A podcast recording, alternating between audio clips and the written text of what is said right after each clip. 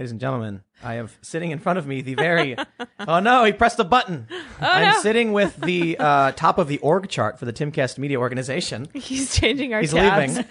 Bucko. His He's name out. is Bucko, and uh, he's the boss. So He is, yes. He's out. He was hanging out for a little bit. yeah. Uh, We got to Oh. schedule it with him next time. we uh, we're live. We have to get an appointment. Hey, yeah, you, you know he's really hard to get a hold of. He sleeps all day. He's He the, does. He's the epitome of capitalism. I mean, he's the boss. He does no work. Mm-hmm. His eyes are half closed as he lazily sits there, and we break our backs every day. And then he's the one who gets the rewards. He doesn't got to pay any bills. He gets all his food and everything taken care of. We clean up his poop. Yeah, even to clean up his Yeah. poop.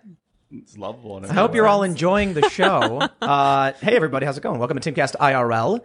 If you haven't already, well, um, subscribe, smash the like button. And uh, we got a bunch of stories, a lot having to do with Antifa riots, this autonomous zone in Minneapolis, the Chauvin trial, and what's going on with some of the jurors. Apparently today in the good old Pacific Northwest, Antifa was out and about trying to smash their way into banks. There's like a photo of like a cop coming out. He's got a gun. And so we're going to talk about a lot of this stuff and we'll get into what's going on. We also have got uh, uh, Cuomo, He's being referred, uh, his actions to the police. The latest harassment claim against them is, is fairly serious, I suppose. And, uh, and, and we'll, we'll, get into all this stuff. There's some other cool stuff. AOC and Matt Gaetz working together on marijuana legalization. And then we've got some gun control laws, and we're talking about a lot of guns. But today we are hanging out with Kim Iversen. Do you want to introduce yourself? Um, well, I'm Kim Iversen. I'm a political YouTuber, right? Um, for now, while YouTube keeps me on. And, um, I'm, I would say I'm a progressive on the progressive left, but, um, libertarian. But I like the in some- Tulsi kind of progressive. Right. I was uh, a big t- Tulsi supporter and more of a progress, yeah, more libertarian progressive if there is a thing. It's, it's politically homeless, I guess. I don't, yeah, I don't know if I am though. I think there's enough of me. Enough of you? Yeah. So I don't feel like I'm that homeless. I just think that we don't, I think we haven't, um, figured out our address yet.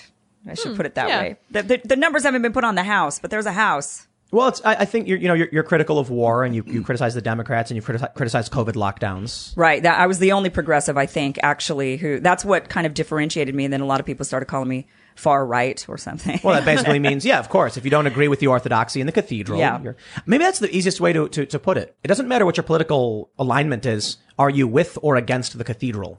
You know What they what I call us heretics. Yeah. Yeah. Either you're a heretic or you're. So are we Yeah. heretics? Am I a maybe so. heretic? I'm definitely anti-establishment Yeah.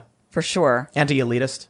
Yeah, I yeah, well, I don't know. I mean, um, I guess it depends on what you mean by that because some elites are also anti-establishment. Yeah. You know, I wouldn't Like, like, Trump's write an off. elite for sure. Yeah, right. But he's an outsider, you know, so it's like, Elon Musk. He's Yeah. pretty. yeah, anti- I would say he's in that. So I don't know if I'm anti-elite. I'm not anti-rich people. You know, I'm not anti that. but aren't progressives, you know, eat the rich, tax the rich? I well, I would like to, right? yeah. So I, you know, more taxes, I guess, for the rich, I suppose. But yeah, but so I would say anti-establishment for sure, anti-war. Well, anti-needless war. Yeah. Not a dove. Yeah. Uh, sometimes war is necessary, I suppose. Sounds like you're just a reasonable person. Yeah. That's what I would say. That's why I think that you know, I'm not alone in my house. I think we're all in a similar house, but it is like a lonely party. And it's not because I think most people probably agree with, with a lot of things we would all say. Disagree on a lot of things too, but the, the main agreement is that we can have the conversation. But I think a lot of people are just scared and would prefer to just say, you know, tell me what to say. I don't want to get kicked out. So they're, they're hanging out in the establishment house because they got, Yeah. the, they got all the big beers and all the big TV shows. And there are a lot of people who will They just, won't, they won't deliver at our house because there's no address yet. exactly. That's right. It's true. See, So frustrating. we got Ian chilling. Hey everybody, what's up? it Ian going? Crossland in the house. It's going Yeah. great, man. Yeah, it's going pretty good. Yeah, nice couple days. We talked. Kim and I talked last night about not tarot, but you know, power cards. Like Tim's an ace of spades. Maybe we can get into it later. Um, yeah, you're Yeah. a six I of love that stuff. Spades. yeah. What does that mean? He is an What- eight of diamonds. Ace That's a of good spades. card. That's a really Very good Um, That's like the best card. Ace of Yeah, spades. you know that song by, was yeah. it Motorhead? Yeah, I think. Oh, yeah. Ace of Spades. Lemmy? Yeah. I mean, we could get into it. I'll let you know everything you need to know about being an ace of spades. My sure mom's an some ace of spades. Princess Diana was an ace of spades. Whoa, yeah. nice. What, her- what was her birthday? Wait. I don't know, but she was an ace of spades. How does that Because- make you an ace of spades? Well, because the way it works is so it's based on a deck of cards, but this is back before playing cards were playing cards. This is actually the system that this was built on was um, uh, when playing cards are actually a, a sort of like a Bible to a certain group of people, and they think that it maybe stemmed from people somewhere in the Middle East. This system. So, you know, you've got Chinese astrology, right, with what year you're born, and then you have Western astrology with like you're a Pisces, I'm an Aries, we're Aries, right, Leo here. So, um, this one is some sort of Middle Eastern astrology, and they based it on a deck of cards. And basically, each day has a different card. And of course, there's 52 cards, and there's more than 52 days. So some cards get reused, some cards don't. So some cards, I believe, there's uh, as many as 13 days associated with one single card that have Mar- different. March 9th is Ace of Spades. March 9th is Ace of Spades. So everybody born on March 9th is an Ace of Spades. But then I think, then also I could tell you everybody born, uh, I believe April, it would be April 11th, I think is also, maybe it's April 11th or maybe it's April, no, April 7th. Sorry, everybody born April 7th is also an Ace of Spades. Um, so it's Let's like let's that. let's let's. Yeah. I, Yeah. want to talk about this, but we'll start with the news stuff first. Yeah, let's get that out of Before the we way. get to the crazy stuff, and that's Yeah. not Yeah. what my show is about. I don't want anybody to think this is what I Should do. I love it. Right? It's just Maybe- a side hobby of what I like. It's just something like that. But I am legit, okay? All right, I believe it. Foreign policy it. expert. I mean, more or less. policy. Right? That's There your that's your area of focus. Is right, foreign mostly. Well, until COVID, and then I got into the virus stuff, and I started talking about that stuff a lot. But yeah, foreign policy was probably my biggest, you know, big fan of Tulsi Gabbard, friend of hers. Um, and um, that sort of, you know, was really in that lane a lot, criticizing foreign policy. Traveled around, you know, to kind of see some stuff for myself. We're all big fans of Tulsi. Yeah. I love her. Yeah. Tulsi's great. She's really great. You know, we'll see what sh- what she's going to do. Well, let's let's Yeah. let's let's get into the politics. Don't forget, we also got Sour Patch Lids Ah, yeah, smashing I am all the here in the corner. I am mashing buttons and keeping Mashing an eye on buttons. the cat. He's running around, not happy to be Yeah, here. it's it's really nerve wracking having the boss like wander around over know, our I shoulders. feel really while nervous. He took his keys. He's looking Yeah. at us. And we don't even know what his card is. He was know, he was right? up he was up here one time during the show and he started peeing in the corner. It's true. He like, did. could you imagine your boss walking in and just, I mean, it's his house. the cat is not really our boss. We're joking. It's like this is what I think of this show. That's right. Good work, everyone. My friends, uh, before we get started, how about I actually pull up this website This that one is site? the site you need to go to. Go to Tim. Ca- wait, wait, wait, wait. Nope. Oh no. It is the site. You Is it know the what site? site it is. Why is it's giving me the business? Oh, site. Okay. There we go. All right. There we go. Go to timcast.com, become a member. We got a bunch of exciting bonus episodes. We talked uh, more extensively with Scott Presler the other night about how he's trying to go after the America Last politicians and primary them. And so it was a really interesting conversation. But look at this amazing library of content. Some of it's very offensive, like when Jack Murphy said progressives can't be alpha and Marxism is objectively anti-masculine, and he's holding a beer as he says it. Uh, but then we have some fun stuff like Ben Stewart. We were talking about alien civilizations and DMT, and we talked about that with Clifton Duncan for some reason. So become a member because you can watch these fun uh, uh, uh, bonus segments and exclusive members only stuff, and it helps us in the event that you know we get banned because we talk about things the establishment probably doesn't like. And uh, like, share, subscribe. And if you're listening on iTunes or Spotify, then leave us a good review because man, that really, really does help. Give us all of the stars. But let's let's let's talk about the uh, the first big story here. We have this from the Post Millennial. Antifa storm into banks in Portland, try to break inside federal courthouse. Just another day in Portland, the riot capital of the United States. And there's this photo of like an armed cop and there's a bunch of people in front. Let's just read. They say a dramatic scene unfolded in Portland this afternoon as Antifa and other left-wing activists tried to break into the chase into a Chase bank. A lone security guard managed to hold off the mob with his pistol. The Post Millennial editor at large, Andy Ngo, posted footage from the left-wing mob and a bank security guard. The source of Ngo's videos is an account titled 45th Parallel Absurdist Brigade, who documented the day's activities. They seem to be sympathetic to the protest's cause, seeing as they got nostalgic when passing by the federal courthouse, where last summer Antifa hosted nightly sieges against authorities. The day's demonstrations was a gathering meant to protest against something called Line 3, which according to a piece last month from The Guardian, is an upcoming pipeline proposal to transfer nearly 1 million barrels of tar sands a day from Alberta, Canada to Superior, Wisconsin. A move that is facing pushback from activists over it being constructed through Native American lands, as well as concerns about the health of the water supply as a result. The protesters went to Chase Bank because they're reportedly one of the funders of the Line 3 pipeline project. The demonstrators made their way inside after a standoff. After tagging the Chase in a nearby Apple store with graffiti, the protest made its way to Wells Fargo for an encore performance. It all came back around to the Hatfield courthouse, where DHS and the Antifa crowd are in a standoff at the time of at the time of writing. Federal officers are currently responding to protect the courthouse as the Antifa crowd starts up their routine property damage to the area. All right, there was there was a lot of stories. We were like, what should we open with? There's, there's a lot going on. You know, Cuomo's you know facing some kind of criminal charges, but this one really like wrapped up a bunch of stories. You got a pipeline from Canada. You got Native American lands. You've got Antifa rioting. You've got the courthouse back in play and banks. it's like a fruit punch medley of all of the things that they're uh, upset about. And I gotta, I gotta be honest, kind of just doesn't make sense, you know? So we, we've been kind of following these stories about what's been going on with Antifa over the past year or so. And I'm interested actually to get your take, Kim, considering, you know, you view yourself as a progressive. You focus heavily on foreign policy, but also lockdown stuff. Just like what you think about what's been going on and how you feel about these, uh, these individuals.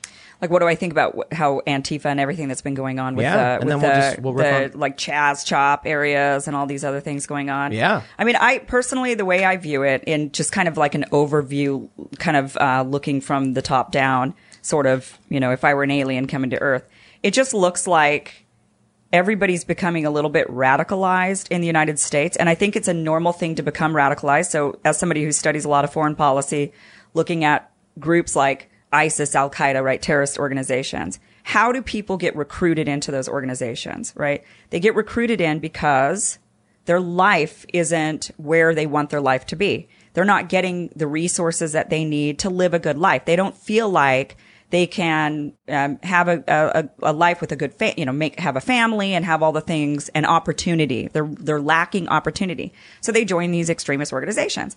And I think what we're seeing happen here in the United States is that same lack of opportunity that is happening on both sides of the aisle because it's just people in general not getting that opportunity are now looking for uh, a place to kind of get their anger out. And so we're seeing it manifest in a variety of ways. And I think that some of the youth are really going after like the, they're kind of going and creating these uh, zones like the, you know, Chaz Chop, or they're just, I think they're just holding, finding some ideology to hold on to, to be like, What- yeah, this is, But are they really mad about any of this stuff? Like, like they no, they- no, it's not that. And that's what, that's kind of my point is my point is they're not mad about, they're just exerting their anger somewhere, anywhere, and they just find a group that they think kind of aligns with them on something. And they say, okay, this sounds good. And you're going to help me get my opportunity back because we're going to take the country back. And it's that same exact mentality. What are they? What are these? What are these Antifa people who are protesting in, in, in Minneapolis, right? Setting up this new autonomous zone. I, I understand you could argue they're mad about the George Floyd thing, but when you see them actually go out, they went to a Chase Bank because it's some way related. That one Chase Bank has nothing to do with it. I understand. I guess the brand is a symbol of what they oppose. But I wonder. It seems like they just went out and said, "We're going to get violent." You know, we're gonna we're gonna smash. So they go to the courthouse. They go to different banks. They went to Wells Fargo, I guess, because banks are bad. They go smash windows at Starbucks. I get that they're that, that they're angry, but what are they angry about? Like you, you you mentioned that people get radicalized because they don't have the resources they need. Mm-hmm. I mean, these people. I can certainly understand the COVID lockdowns, mm-hmm. but many of these people, I mean, regardless, you're still living in one of the wealthiest countries in the world. Is it a lack of perspective? Like they've not seen how bad it really is in other countries, so they just assume they have it bad, and it's really just I just don't think we can live the American dream anymore. And Oh, that's I what I think the issue is. Well, I mean, you've been able to live the American dream and many of us have been able to, but not everybody can. I mean, a lot of us are just riddled in student debt. I have $35,000 of student loans that I've been paying on for 17 years. I still owe $32,000 Yeah, after very similar 17 for me. years. And I, I definitely agree. That's like, I'm, I'm for student loan forgiveness for sure. But I think it should be based on the principle of what you borrowed and you pay back. Sure. I mean, there's a lot of nuances to it, right? But it's the overall, you know, and there's many ways we can go about doing things like student loan forgiveness because obviously we have to fix the system and not just, hey, we're going to give everybody a check that's, you know, um, there's a lot. But my point really is that there, we're in a society right now that we were all told when we were children that we could have the two car house fence, minivan, stay at home spouse potentially to raise the kids, go on a vacation once a year to Grand Canyon or Times Square or Disney World, and that we could go and then you have your starter home and then you upgrade your house and then you, you know, all of these basic things that our grandparents, the greatest gener, the great generation, what are they called? The greatest generation? Greatest. Yeah. What they were able to have, we were all told we could have that. And then something went wrong. And suddenly, especially after 2008, uh, boomers lost, and many of them lost their retirement. So a lot of them are now stuck in apartments you know, after losing their houses. And then the millennials and Gen Xers and Gen Z are not able to then recreate what the greatest generation was able to create. And we were told all as little children we were going to be able to do this. So that's the angst. So some of us are able to go and maybe have money, make money, uh, you know, do that. But the problem is, is that it's not at the same level or scale that was able to do that before. I think the problem is college. I think college is the main problem. And looking at Antifa, you know, I'll, I'll just give a shout to this viral post from Reddit. It was this, it was from r slash cringe. So this is like a prominent subreddit. It's like a very viral video, and it's this young woman who looks, you know, uh, uh she, you know, t- t- typical kind of attractive. She's doing the normal things, wearing makeup. Her hair is, you know, uh, looking good. And then it's like first year of college, and her, her head's shaved, and it's like her hair is just like straggly and pink, and she's like screaming and shrieking at the camera, like, "Whoa, what happened to you?" They go to college Berkeley. and they they enter these weird environments, and it's like this person was angry and they didn't even graduate. What happened where she's in high school and she's like your typical high school, uh, you know, girl, and then she join, she goes to college, and in her first year she becomes this. So, like, I definitely see what you're saying. I think we can ex- we can expand Yeah. upon like angst and the denial of of what we were promised and things like that. But what's this thing? Like, you go to college one year, and then all of a sudden they're Antifa and they're they're dressing like crazy people. I don't think that's most college experience. I think that's very I specific Yeah. to like certain universities that take on that vibe, like Berkeley is one, or, um, you know, I don't know, maybe Yale. I guess, I don't know. I, I don't really pay much attention to that. But, you know, when I went to college, it was, I went to UC, I went to seven different schools, to be honest with you. And then I finally ended up at UC Davis, which was my final school. And there, you know, everybody's nose to the grindstone just working and everybody's, you know, the, the, it's, that's all they're doing. They're just studying. So I do think that there is some of that radicalization that happens. Um, but I don't know if that's, and I, what that, where that becomes a real problem is they dominate the conversation. Right. So what we're getting is this real wokeism, st- you know, that everybody's a racist bigot now. Yeah, you're, you're double white. Um, I'm double I'm- white. I'm, double white, but you're more double white than I am Right, because you know So I'm a little more Asian, so that makes me more more yeah, more white. right, more somehow. white. Yeah, I'm not allowed to talk race topics. I've found. the, the the people who like look the people who are who are storming these banks and fighting at these federal courthouses it's not the majority of people it is those who are getting radicalized Right. because there are certainly a lot of people like look you have student loan debt you're upset about it you're not going around smashing windows I might start. don't smash my windows Do it. pay my Start loans right off here. smash it, it's it's I, I apparently the stuff works you get violent you freak people out and then they get on their knees and say please stop please don't hurt me and then, I don't know if it does because I mean I think when the other side, you know, when there's um depends on who does it, right? After January 6th, it seems like that's not exactly what happened. Oh yeah, I, I think So it's it fair. I, depends. I think it's fair to criticize um, to that extent that it was like the Capitol building during the joint session of Congress to count the electoral votes. So that holds a lot of weight with with why it was particularly egregious. But I'm like, they've stormed. You know, the far left has stormed local state buildings, like Capitol buildings, local courthouses. They've literally stormed the congressional buildings on more than one occasion. They were trying. They were banging on the door and and smashing it during the Kavanaugh hearing. So it's like.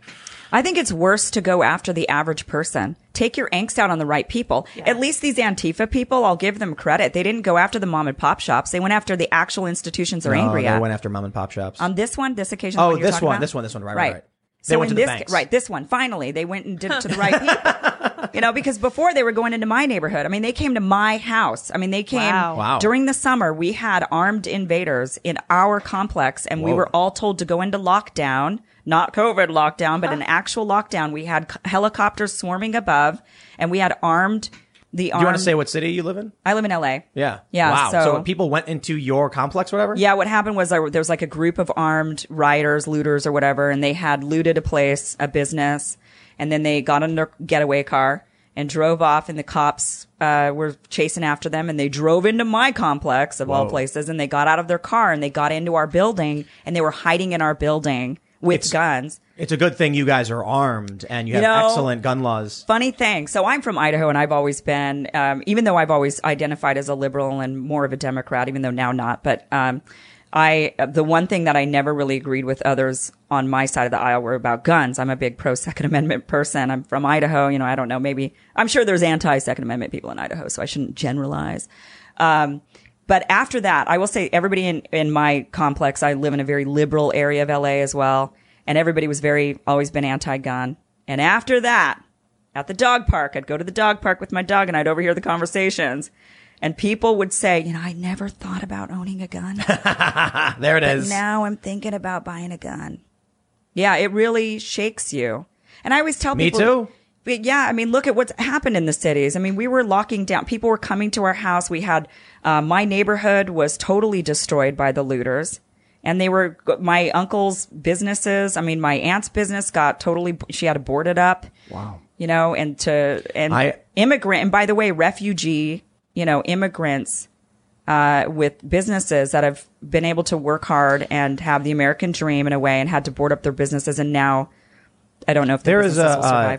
There is a, a a cultural practice among my people when these riots happen. They get on top of the roofs of their stores. They get high. and uh, it's it's it's a weird thing to bring up because I know there's like you know Count Dankula was like talking about roof Koreans for a long time, man. and I'm like I wonder if the woke people like are going to feign outrage over that because like I I think the LA riots had a lot of problems and we can be critical of it, but like am I allowed to joke about roof Koreans you know taking their guns and getting on the rooftops to defend their families and their businesses, or am I going to get in trouble? Yeah, you're a racist now. As long as you make but the I am enemies, Korean. No, you're a racist, Tim. as long as you make the enemies zombies, then yeah, maybe it's all Koreans are, okay. have better aim. Is It's- that, it is that reminds me- racist? It reminds me of that Rick and Morty, the first episode where he's like, shoot the shoot shoot a Morty, and he's like, I don't want to kill him. He's like, they're robots, and then he shoots one of them, and the guy's like, oh my leg. And I meant I meant figuratively, they're bureaucrats, Morty. They work for the government.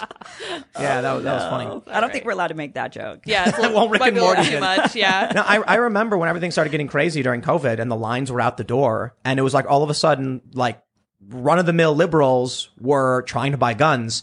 And the funniest thing about it was how many of them realized it wasn't easy. They're like, oh Yeah, no, I especially can't in buy this. California. Yeah. I hear it's like nigh impossible Yeah. to buy weapon, to buy a gun in California. What's the process? I hadn't tried because I knew I wasn't going to be able to do it. But I know that for one, the stores were uh, many of them were closed, or if they, I think you have to apply. But um, what many of us do is just we consider going to like my home state of Idaho or Nevada, and the process is a lot easier. And then, And then drive you're able over. to oh, bring it back to California? Oh, sure. You just have to register the weapon once you get to California. Oh, interesting. A lot of states do operate that like that. You know, if you already have it or if you bought it somewhere else legally, then they don't care if you have it. Yeah. So it, it is weird, and, and, and, you know, in that capacity, there are a lot of people who are staunchly like absolute to a absolutist, and I have to say, from like a legal perspective, I don't see a way around this argument. Like we, we you know, we, we we talk about Michael Malice too much. Michael, we talk I about love you too guy, much. He's, He's I just need to got look this Come here, guy you. up. I Yeah, you know. gotta You look guys Well, have a real Great. bromance going. Funny. It's true. You know, no, Very it's smart. it's because he's a smart guy, and he made Yeah. a really good point. He said that the Constitution says I have a right to keep and bear arms, but every single cop in New York City would arrest me if I had a gun, and I'm like. I mean, the Constitution is the law of the land. It says you that the right to keep and bear arms shall not be infringed. It doesn't say if you're mentally ill you can't have a weapon. It doesn't say if you're a felon you can't have a weapon. It literally is just verbatim you can have a weapon. Yeah, I get because it's the open carry or it's the concealed carry or open carry laws, right? So I Well, so guess all of a sudden now there's like, look, New Jersey, you can't. You absolutely. well, like, you can own the weapon. but you can't go anywhere with it. You can't bear it. Well, and that's the- right. So that's the big question: is what does bear mean? Does it? Yeah, but I and I would think that bearing arms. I guess we'd have to look back at what did they mean by the word bearing.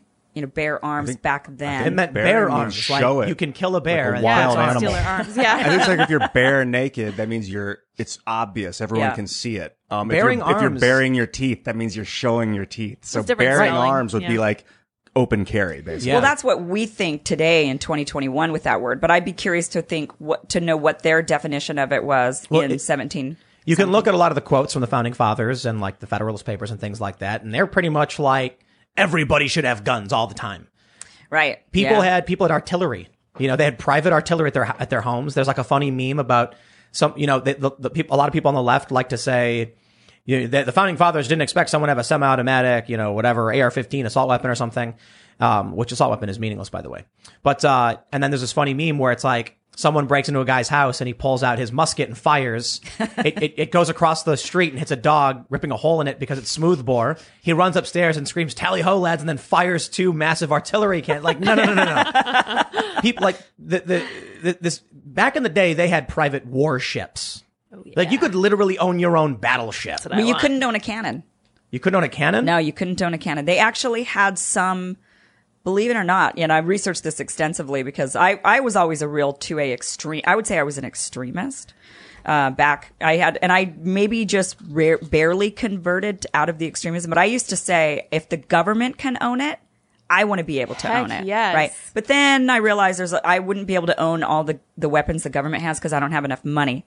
And do I really want the people who are really rich to have the ability? point. Right. And then, then, Oh, then, I, then I said, okay, maybe I'm not so extreme after all because I don't know if I want the rich, Real nut. class warfare there. Right. I don't want them to own the nuke. Right. Right. But Which then they I, would. Right. And Yeah, then I, sure. you know, Bill Gates or whoever you want to write. Mm-hmm. And then the rest of us can't. Right.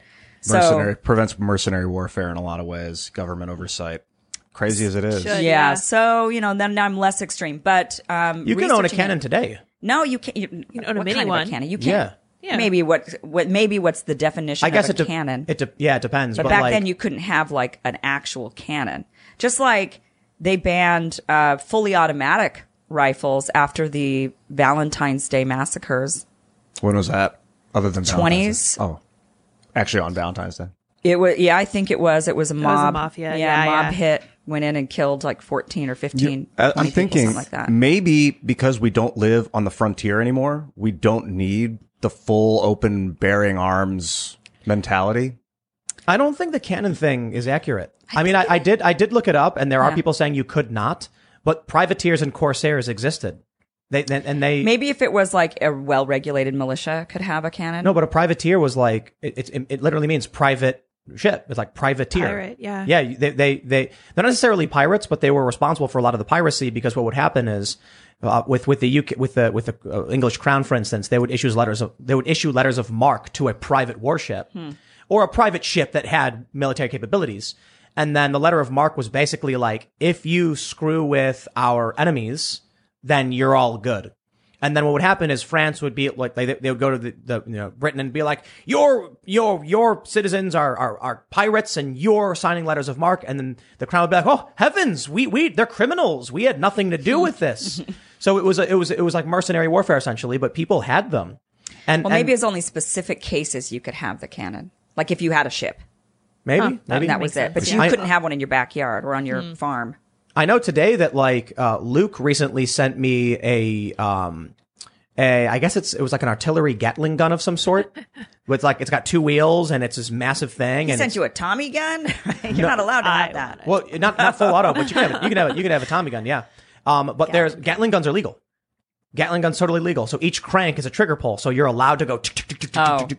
And so he's like showing me this like rotating nine millimeter or whatever with these huge magazines. He's like, I think you should get this. And I'm like, bro, I don't think I need, I don't think I need that. Ah, I why it- it would be not? You never know. Put it in. Steven Crowder did like a big thing about this, about what the founding fathers thought and expected when it came to weapons and what were available at the time. And I guess a lot of a lot of people, you know, these these liberals who, interestingly now, are the ones who are very much so buying a lot of these weapons.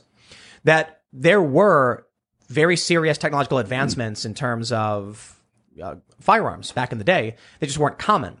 So while people were using like flintlock pistols and muskets and stuff, there were there. I think there was one like he showed where it's got like 16 barrels and they were each loaded, and you could like fire them all rapid in succession, and those were legal and allowed. It's just people.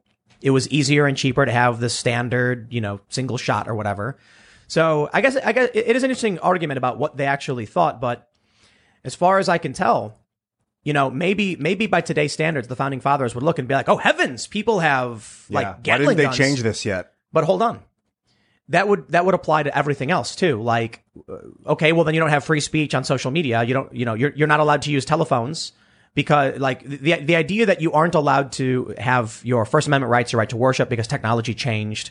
You know, well beyond what they expected to happen. Communications over the internet is not guaranteed, and I guess they're arguing that to a certain extent. But it, no, like technology changes, but our rights change with them. So a better example is probably the Fourth Amendment, metadata. If you are, you have private information you do not expect people to see, then it is a violation of of your your uh, uh, rights to illegally search and or seize your private information. There was no such thing as metadata back then, but we still, I think, for the most part, agree the NSA is bad. You know, spying on us and stealing our data is a violation of our right to be free from this intrusion. And so when it comes down to the Constitution, I actually think there are some things that we, we, we don't want even the state to use against its people or the people to have because weapons are becoming extremely powerful, particularly directed energy weapons. Cat's out of the bag though. There's two big points.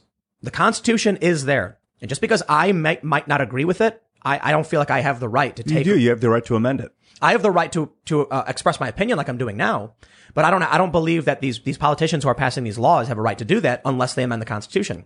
So by all means, we can have a conversation, but if you don't get that two thirds majority, then th- it should not be done. Question is, should we amend it? At this point, it doesn't matter. What do you mean? 3D printed guns. Like there's no stopping. But should we have the right to bear arms? Yes. Should everyone have the explicit right to walk around with the open carry weapon? Yep.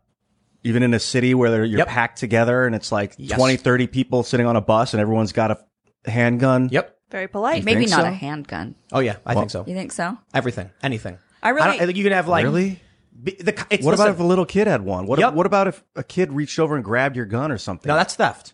The but it was a kid. It didn't know any better. What would you What? do? What if like a, someone's four year old reached over and tried to grab your gun? Then take better care of your gun and make sure just sure out of you your have a- holster, just reached over sure and your grabbed your safety's on. holster. Then get yeah, out. make sure you're Then- safe. then- what would you then- do? Would you shoot a kid? Like, what do you No, do? no, no, no, no. Wait, wait, wait, wait, wait. What would some crazy person you do? would Get grab away the from my kid's gun? arm. It's a four-year-old, and you What just if it's like an 11 year old? Then you grab. Are you? You can't overpower an eleven-year-old, Ian.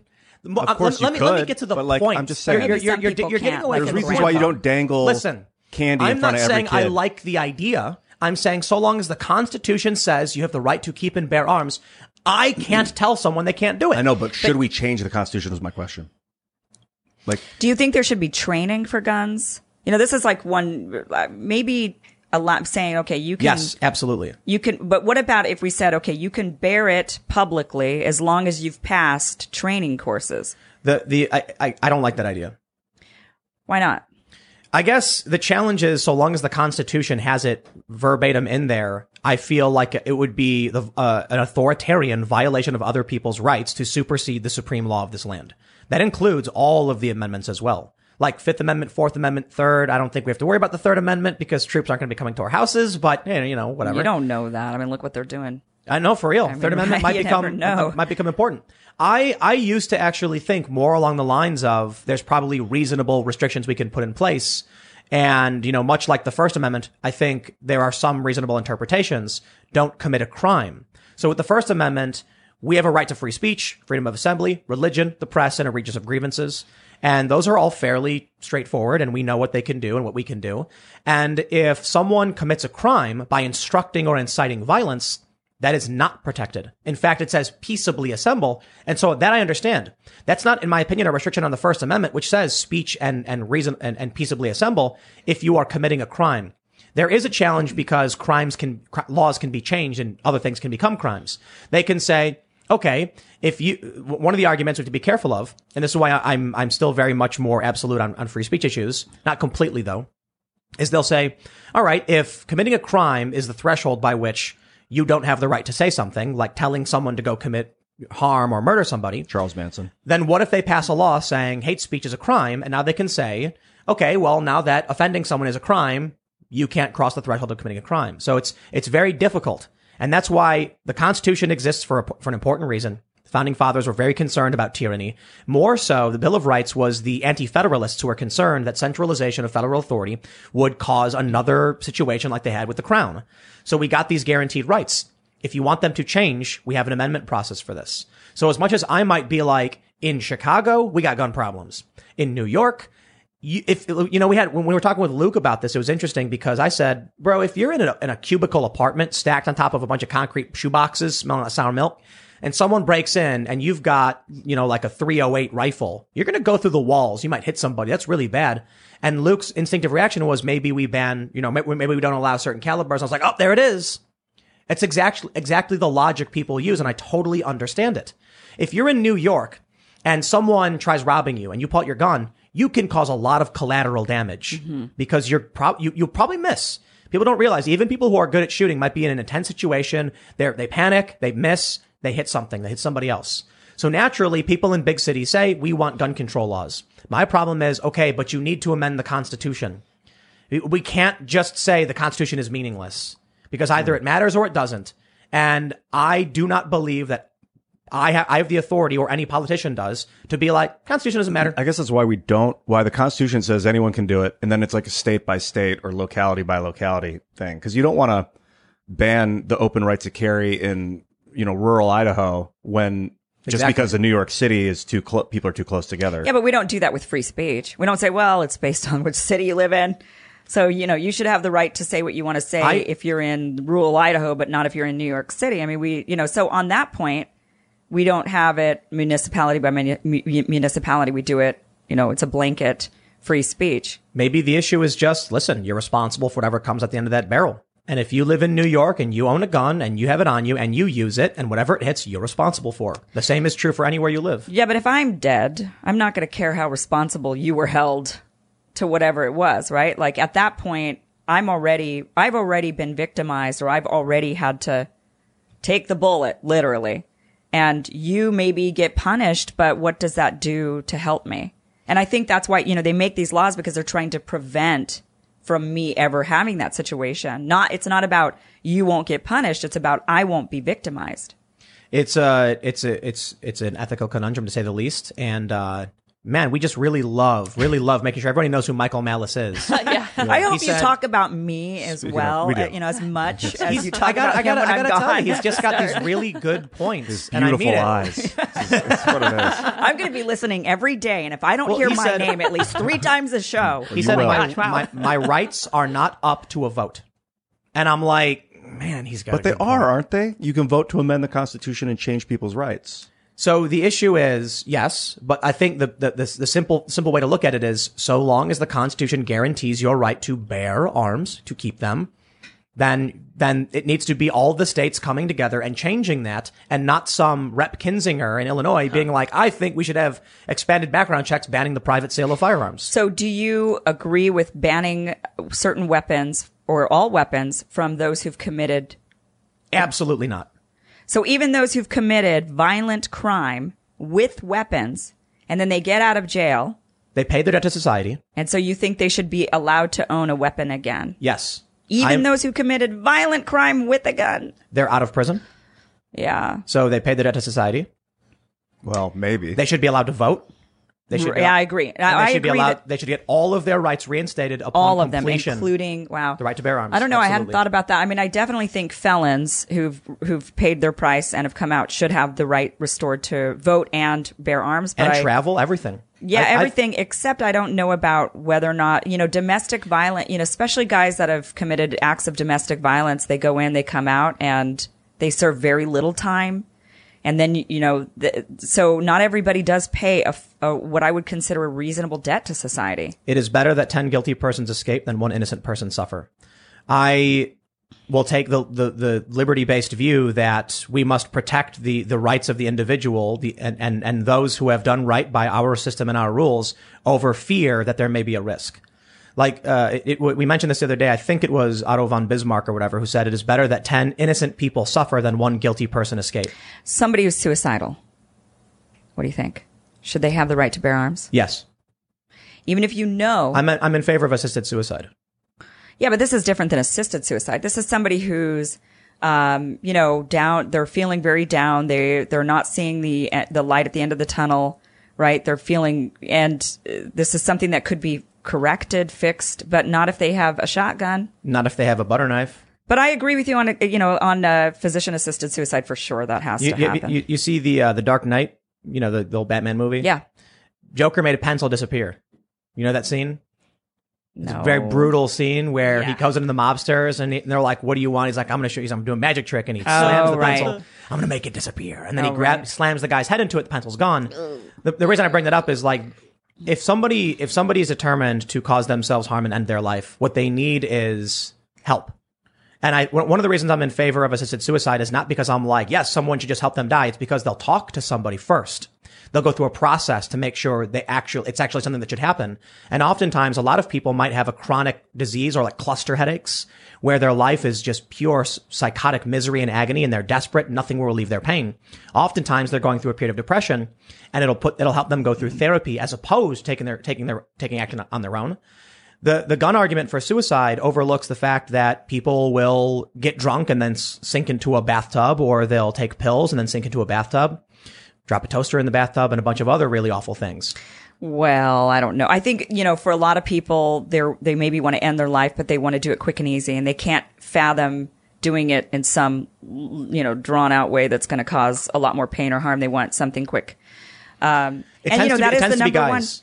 Right, it does. And it, and it is the number one, you know, when people talk about all the gun violence, right? Whenever they're mentioning Yep. all the gun violence, all these things, it's mostly suicide. That's true. And so that's so, you know, So- so maybe there should be some sort of provision where it is like a seven year, you know, that's what California does, seven years. You can't own a weapon If after, you've ever been suicidal or an attempt, an attempt, right, after, for seven years. I think that's way too long. Way too hmm. long. yeah, it I- might you be long. Yeah, that might be a bit Prison's long. intense though. The way our prison structure is, is it makes hmm. people radicalized. Oh, absolutely. For the most part. So a gun violent, a, guy, a violent gun offender goes in there, comes out.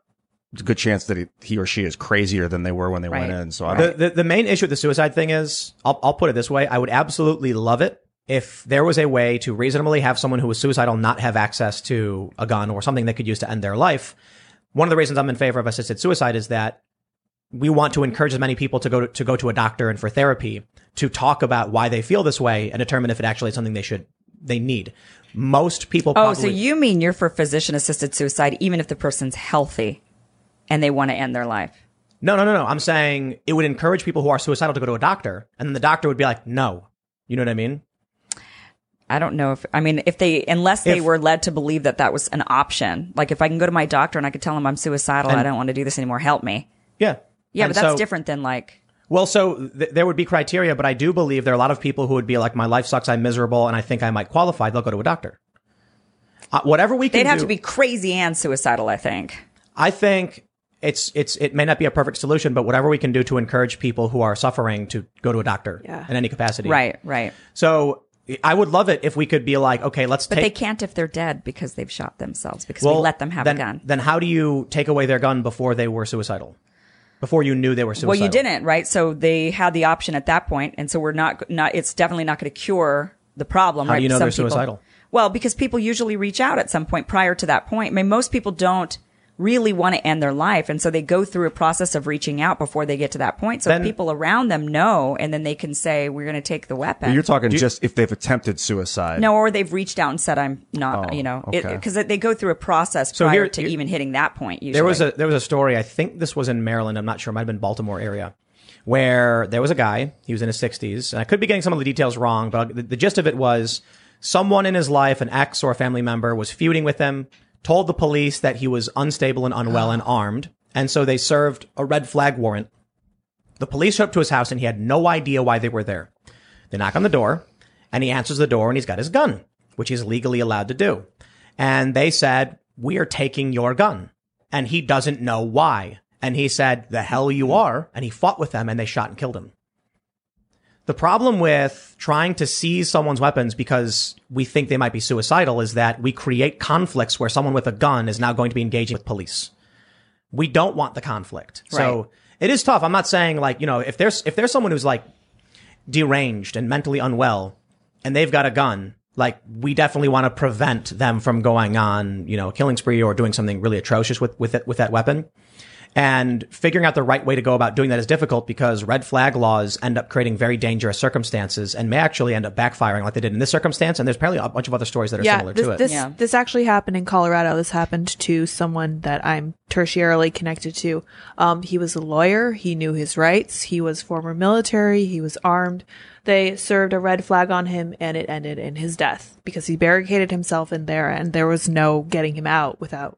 I mean, you gotta, you gotta think about this too. If like these people really are unstable, then you're going to send in police to be like, now give us your guns when they're already unstable. doctor. right. Then they're gonna. That's gonna be a great way for them to commit suicide right then and there. Right. there's there, there is logic here, right? Especially there is logic here. Like we want to make sure these crazy psychopaths don't have access to these weapons, you know, and they can't do these things. But I don't know how you do that. I really, really don't.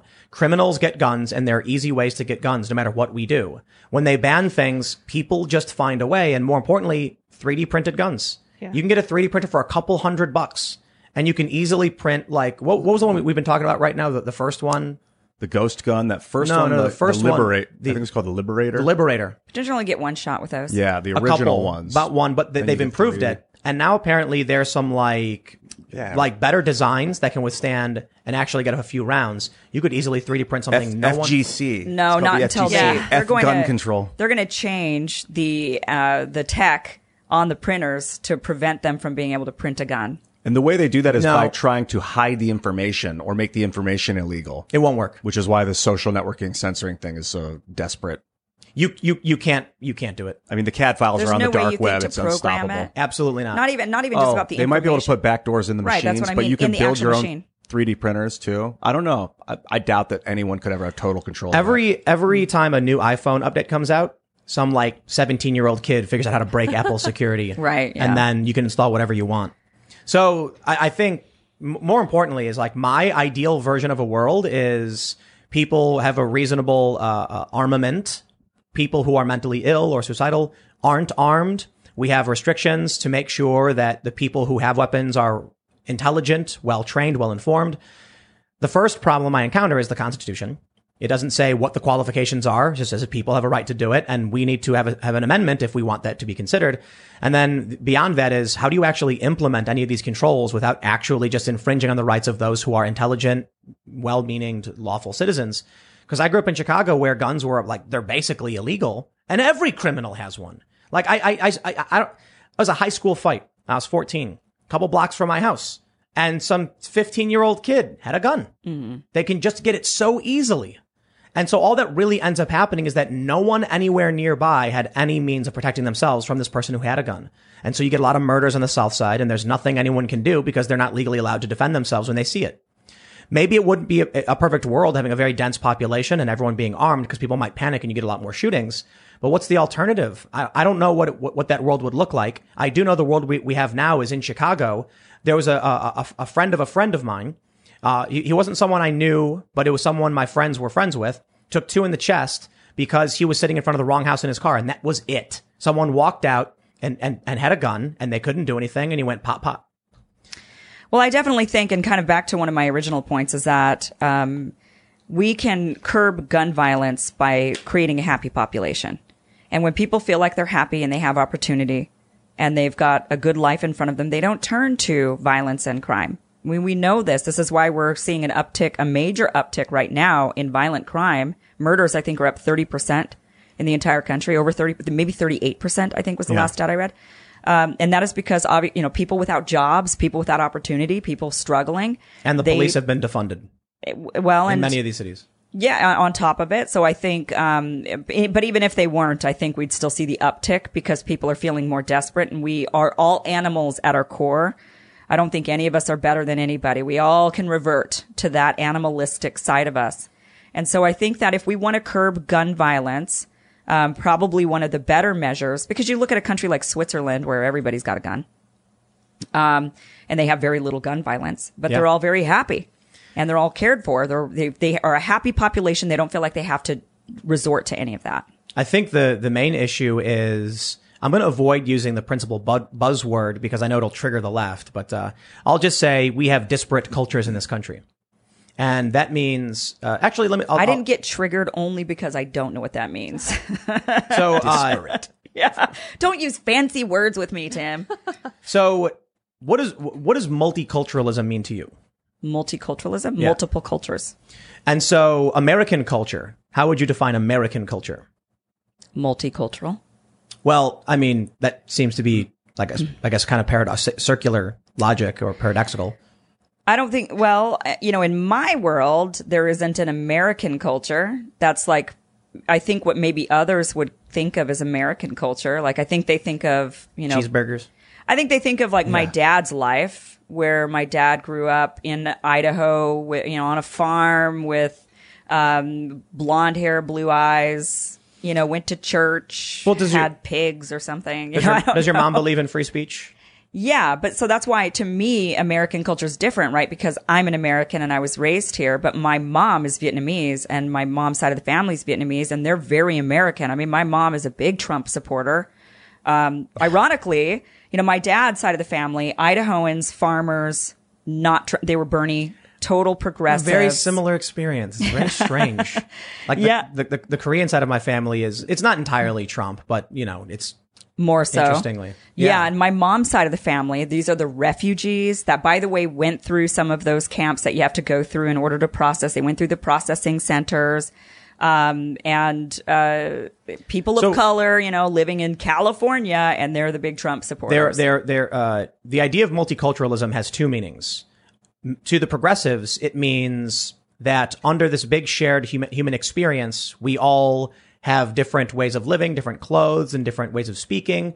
But all of these cultures can exist side by side. you think so? That that's what liberals think? I don't think so. You don't think so? No. Well, you said Really? progressive. You said liberal. Oh, Well, there's an overlap between the two. I mean, no, I you don't think that- progressives feel that way about multiculturalism? no, I don't think that's, that's what they want. Multi- no. What do you What do you think they mean by it? Because they cancel all of that. So it's, you know, it's like you're not allowed to be different. Right? No. Well, they segregate it.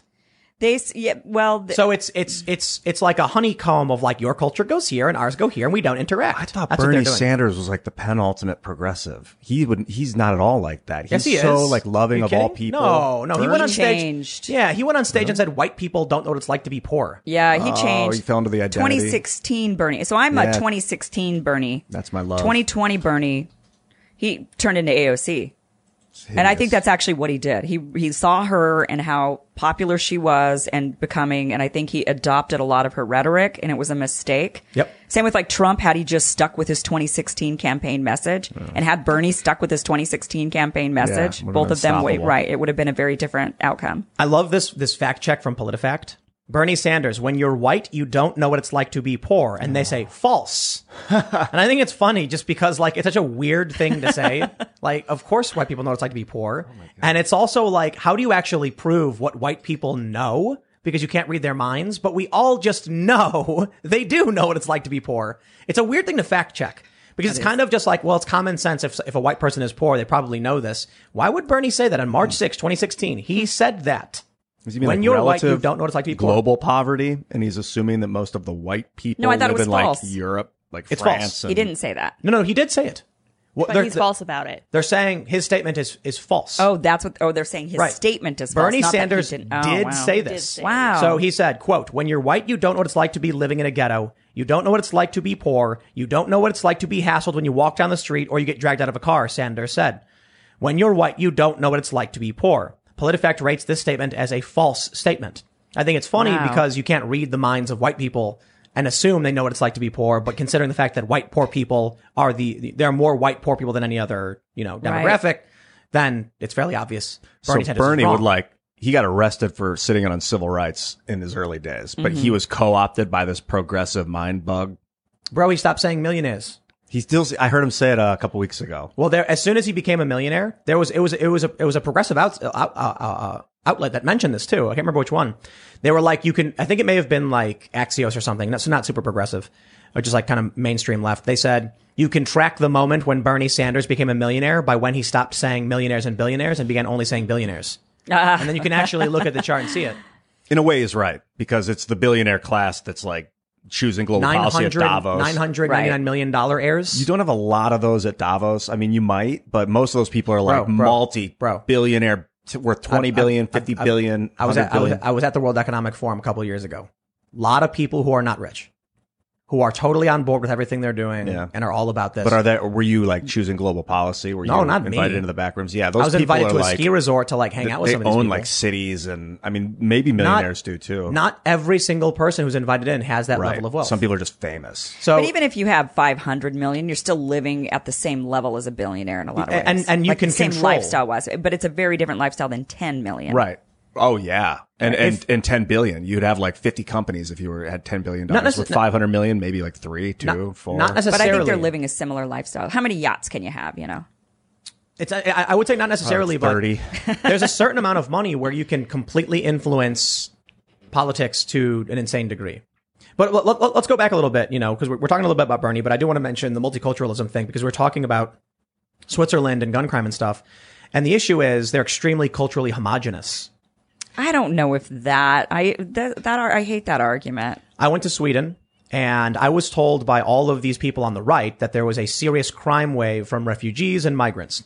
I was told on the left it was not true that crime was worse among native Swedes and things like that. It turns out the right wing narrative was particularly exaggerated. I don't think from many of the conservatives it was intentional. I think what happened was there was a crime wave happening in some cities, notably Malmo, and they saw m- their murder rate spike by like 1,300%.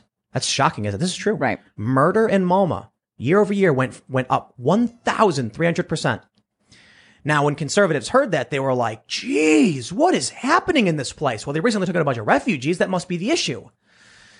It went from one murder to 13 murders. It was the children of, of refugees and migrants from 20 something years ago, and even maybe the grandchildren. And the crime was gang related, not refugees from the Middle East. And it was one murder to 13 murders. So while it was a massive percentage increase, when you realize like, okay, that is bad, but their crime is still ridiculously low relative to anybody else. We definitely don't want crime on the rise. But a lot of people in the United States and the UK hear that and they imagine the cities are burning mm-hmm. down and it's like this massive increase in crime. And then many on the left just like outright, outright denied that it was happening. Mm-hmm. What I ended up finding out when I went to Sweden was that when they brought in a lot of Somali refugees in the 90s, they put them in enclaves where they had almost no opportunity to integrate with the Swedish economy. It's not about culture. It's not about language. It's about the ability to get a job. And if you can't get a job, you, you become poor. And if you're poor, you become, uh, it- poverty breeds crime. What ended up happening was I was told by many people in Sweden that these young men in places, in some of these places, um, Rosengard or whatever, that they're, they're called immigrants by people in Sweden, even though they were born in the country. If they go and visit their relatives in Somalia, they're called Swedes because they have accents and they're not from Somalia. So here they are, people who struggle to find work, who can't find work, and are and are basically isolated from Swedish culture because of the racism of Sweden. Sweden is one of the most racist places I've ever been to, mind you, absolutely. These people can't get jobs. They turn to lives of crime out of desperation and disdain. They don't view the police as having any authority over them because they don't feel like they're a part of that community because they were raised as being told they were immigrants when they were born in the country. That lack of integration and that separation of their two cultures means they didn't care about the Swedish people and the Swedish people certainly didn't care about them. They changed the policy recent, uh, uh, this is years ago, mind you, but they changed the policy when I was there so that when new migrants and refugees were, com- refugees were coming in, they were strategically placed so that they were absolutely placed into the economy with an opportunity to work and go to school and have jobs. And that seemed to have been helping a lot of the issues. What ended up happening was there's a couple different ways we can experience multiculturalism. But the idea that's being pushed by the left, as you noted, the segregation idea is going to result in serious crime and violence. And so you'll have people who own guns and they'll use them against those who are not a part of their community. The, I think the easiest way to understand it, there's, there's, there, there's a saying that, that many activists have, snitches get stitches. I think a lot of people say that.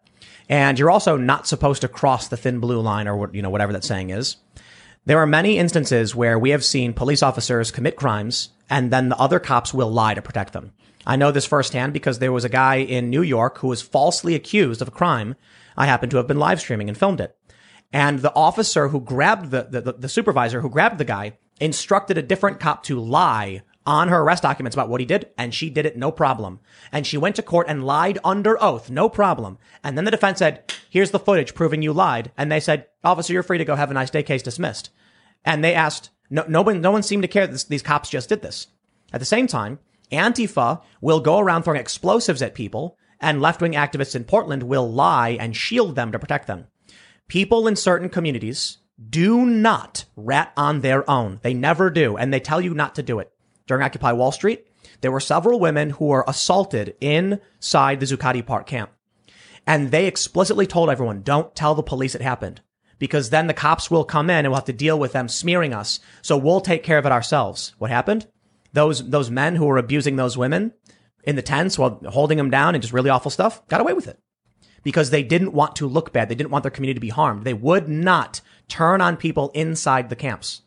So the, the, the issue I, I see here is that we want integration and we want shared cu- cultures and, and experiences. But as you noted, the, the modern progressives are segregating and canceling everybody who do these kinds of things, you know? yeah, like- you're culturally appropriating if you Yep. you know try to mix in. But I think that you know that's not a homogenous. I don't know if like Switzerland, for example, has a low crime rate because they're homogenous. The, the reason I have an issue with that argument is because I don't think it has anything to do with homogeny. It has everything to do with what you pointed out really was classism. So it's that they, they're all in the same point. class, right? So they're Right. economically all having all kinds of opportunity. So in Sweden, had they given the opportunity to those groups and not, and I don't even think you need to actually integrate them in to give them that opportunity. And the Vietnamese community, which is my community, is a good example of that. Vietnamese people, yeah, well, i well, in some ways, uh, Vietnamese people have largely segregated themselves. They prefer to live together in one community, like little Saigon down in Orange County. They prefer it. They'll commute hours just to go back home and live in their community. So they actually sort of self-segregate. But because they had opportunity and the ability to go and start businesses and the ability to thrive, there's very little crime now. But when I was a kid growing up, how many times did I see, was I victim of home burglarizing, home, home invasion? My grandmother was a home invasion victim where they tied her up and beat her up for like four hours. That was going on in my community, in the Vietnamese community when there was a lack of opportunity. Or, or I would say not lack of opportunity because the opportunity was there. It's just that they were still poor. I, I think I think you're right, and I'll, and I'll amend my statement. I think there are issues where communities don't hold their own accountable, but I do think poverty, poverty was the driving force. You Yeah. know, looking at what was happening, in- what what was happening in Sweden, it was specifically because the children of these migrants couldn't get work. Right. And so you had a poor community that was desperate and also kind of shunned. And that bred, you know, that breeds crime. And then the community factor kind of plays a role in this as well. So How, how do you feel about universal basic income? I, you know, I don't know how I feel about it yet. So I was a big Andrew Yang fan too. You know, I like him and stuff. And I, so I don't want to say no to it, but I'm also not ready to buy into the idea yet. Do you think that it would help people break the class barrier? And It's hard to say, right? Because, or a landlord says, I know now you've gotten a thousand extra dollars a month. So now I'm going to raise the rent. I mean, so that's kind of my, when the, when, especially in a society that we are in, which is capitalist society, right? If the people know that you have the means and the ability to pay, they will raise the price. This is what the, we, the problem we actually, the fundamental problem we have with banks is that banks will say, well, um, like this is why student education, I think, has gone through the roof is because when the government said, especially, we'll do federally backed student loans, then the banks were like, well, then, you know, we'll go ahead and, uh, give you a bunch of loans. And, um, and, you know, and, and then the institutions were like, well, wow, okay, then we'll go ahead and, um, uh, raise the price of tuition because we know you're going to get the loans. it's a guarantee. Right, it's guaranteed. Free they were- money. right, they were able to just continue raising and raising and raising. And so that's my that's my one concern with the universal basic income is that it would create that same sort Of, well, you have federal guaranteed money. And so therefore I know what I can Yep. do in response is raise prices. Yeah, Right. That that's actually a good point. A lot of people don't bring up. Yeah. There's talk about inflation.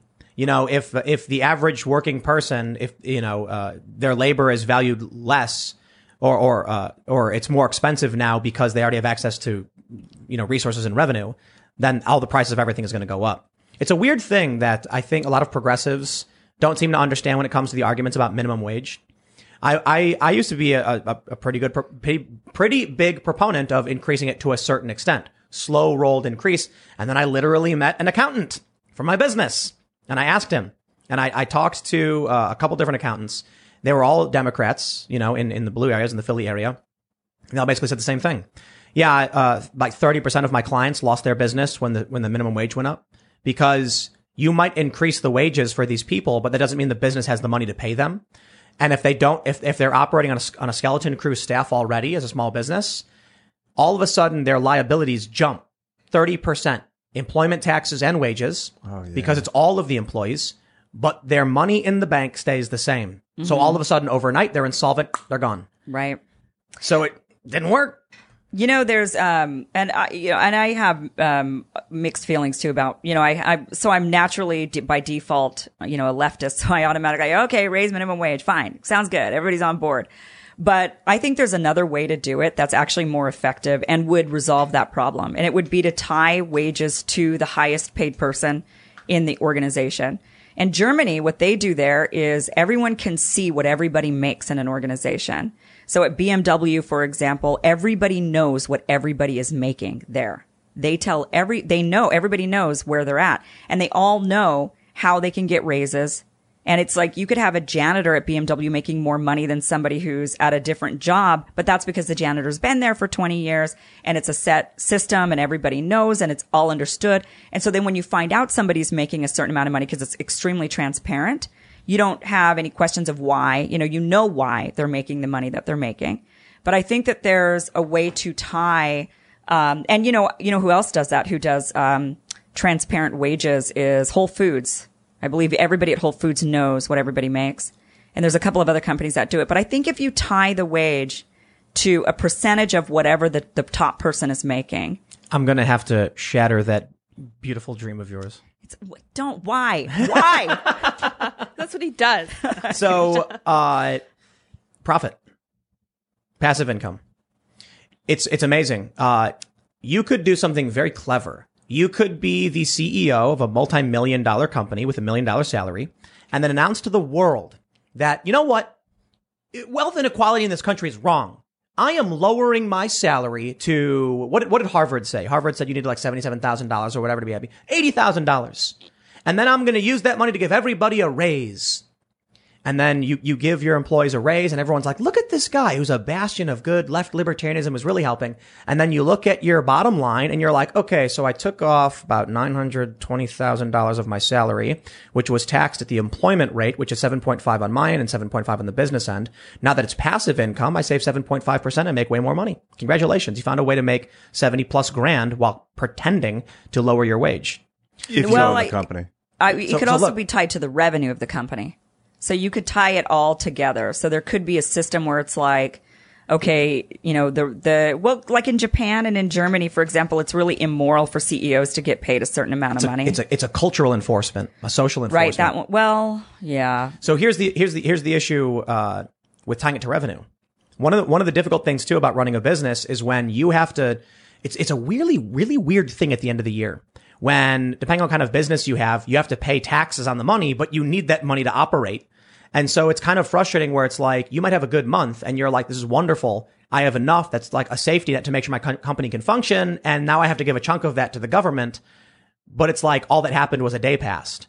You know, so if if if one of the, one of the hardest things is when if you try tying revenue to the highest paid person, what happens if you bring in a good amount of revenue and you want to expand and invest and grow the company and hire more people? Well, you can't now because you made too much. You got to pay everyone a lot more money. Could you then defer it by saying, wait, I'm not going to pay them more money, more money because I'm actually going to hire 10 more people and create 10 more jobs, which lowers our, well, it doesn't lower your revenue. It lowers your, it, it increases your expensive and lowers your profits. So do you have it be tied to the profit? Well, then someone can just, I'm giving myself a, a, a you know, an IR, a, a bonus. I'm going to be giving myself a CD as an executive bonus, which is not income that can be taken today. There's, there's a Wait, I million one ways to, to, to get around this stuff. I actually don't think you can get a- around it with the passive income thing. Now that I'm thinking more about it, if if um, they would make a rule that the owner could not, so not so you couldn't be the owner, so it would be the highest. So and The highest what, paid employee versus the lowest paid employee. Right. So the owner is not, and that, they already do this with the corporations as it is. You know, there's so many, and you know, I know all this sounds really complicated, but as it is, come on, our taxes are so complicated. Yeah, we could just extra, you know, make some extra complications to this. It's not that big of a deal. But I think that they could say exempt from owner. You know, there's like, just like right now with pass through corporations, they've got certain things where they say, okay, but if you're an owner, That's- then you don't get this tax break. But if you are, you know, That might work. The highest paid employee versus the lowest paid employee and shareholders are exempt. The, the- owners, yeah, So then basically, yeah, shareholders. it, it- yeah, if you have somebody who's like an executive, you know, you know, executive vice president or something, and they're like, I'll only do this job for a million dollars a year, and then you're like, okay, well, that means we got to pay the lowest paid employee, you know, like fifty thousand a year.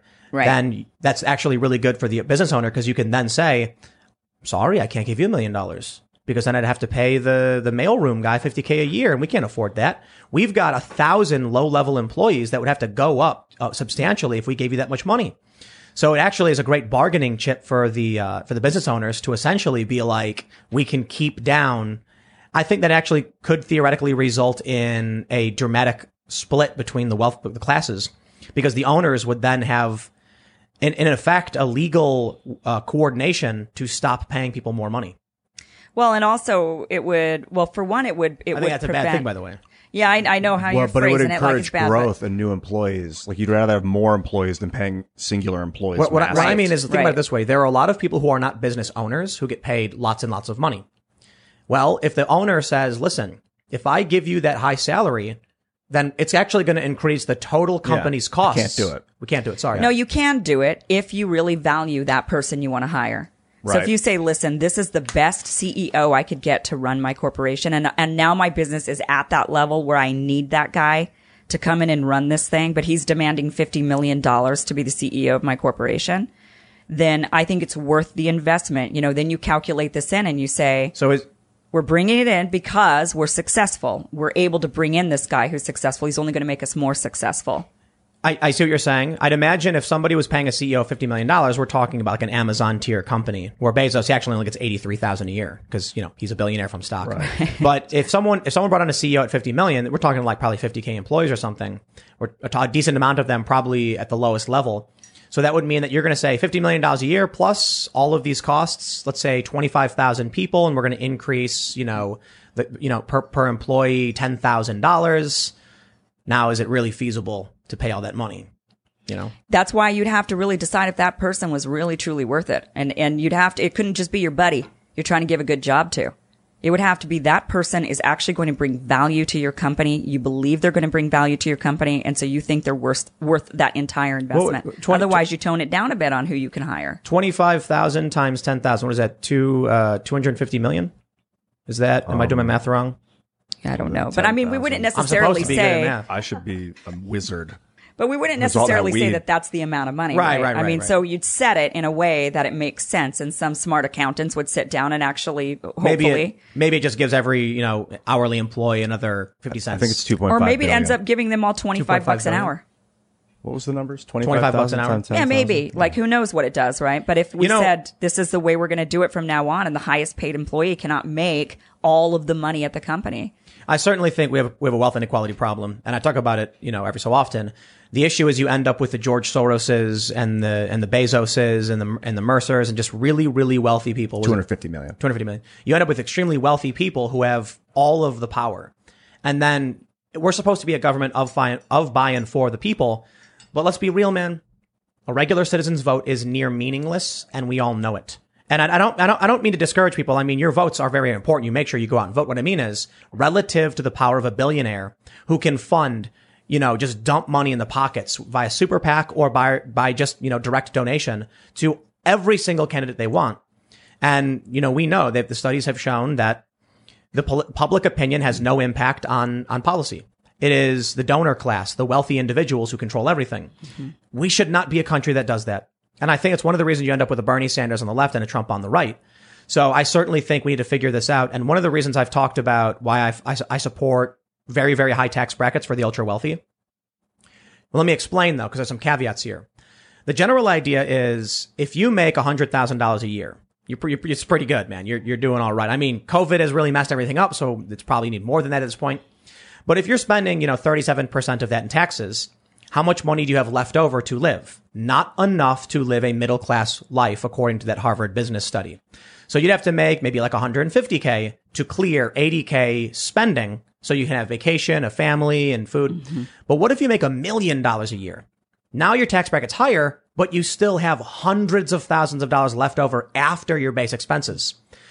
Eventually, people using this money can invest, can grow more, and power attracts power, and it's a snowball rolling in, rolling down a hill where they gain more and more and more wealth. Then at a certain point, you have people who really, what I, I call it breaking the barrier, reach that point of uh, independent wealth where they no longer have to work. They have so much money. And I don't mean like you can live off the money and retire. I mean quite literally, they can put it in the bank and generate so much interest, they just don't have to work. That is a problem because then that massive amount of wealth and power means they can just control whatever they want. They can shut down the opinions of a good working class American. Some, some, you know, middle class family in the middle of the country, a mom and a dad who are working to make ends meet and they see something on the news and they say, I think I should be allowed to defend my family if a burglar comes and I want the right to bear arms. And then some random dude worth, worth, you know, a couple billion dollars just laughs and says, too bad. I, as a single individual, am going to pour so much money into all of the candidates who want to ban guns that your opinion is meaningless. And I'm like, why should that one person supersede those two people simply based on how much money he has? There, there are certainly issues about free speech and your right to buy commercials and stuff. I like the idea of a progressive tax because the more power you have, the more power you can gain, and a progressive tax slowly starts to chip away at how much you're really gaining.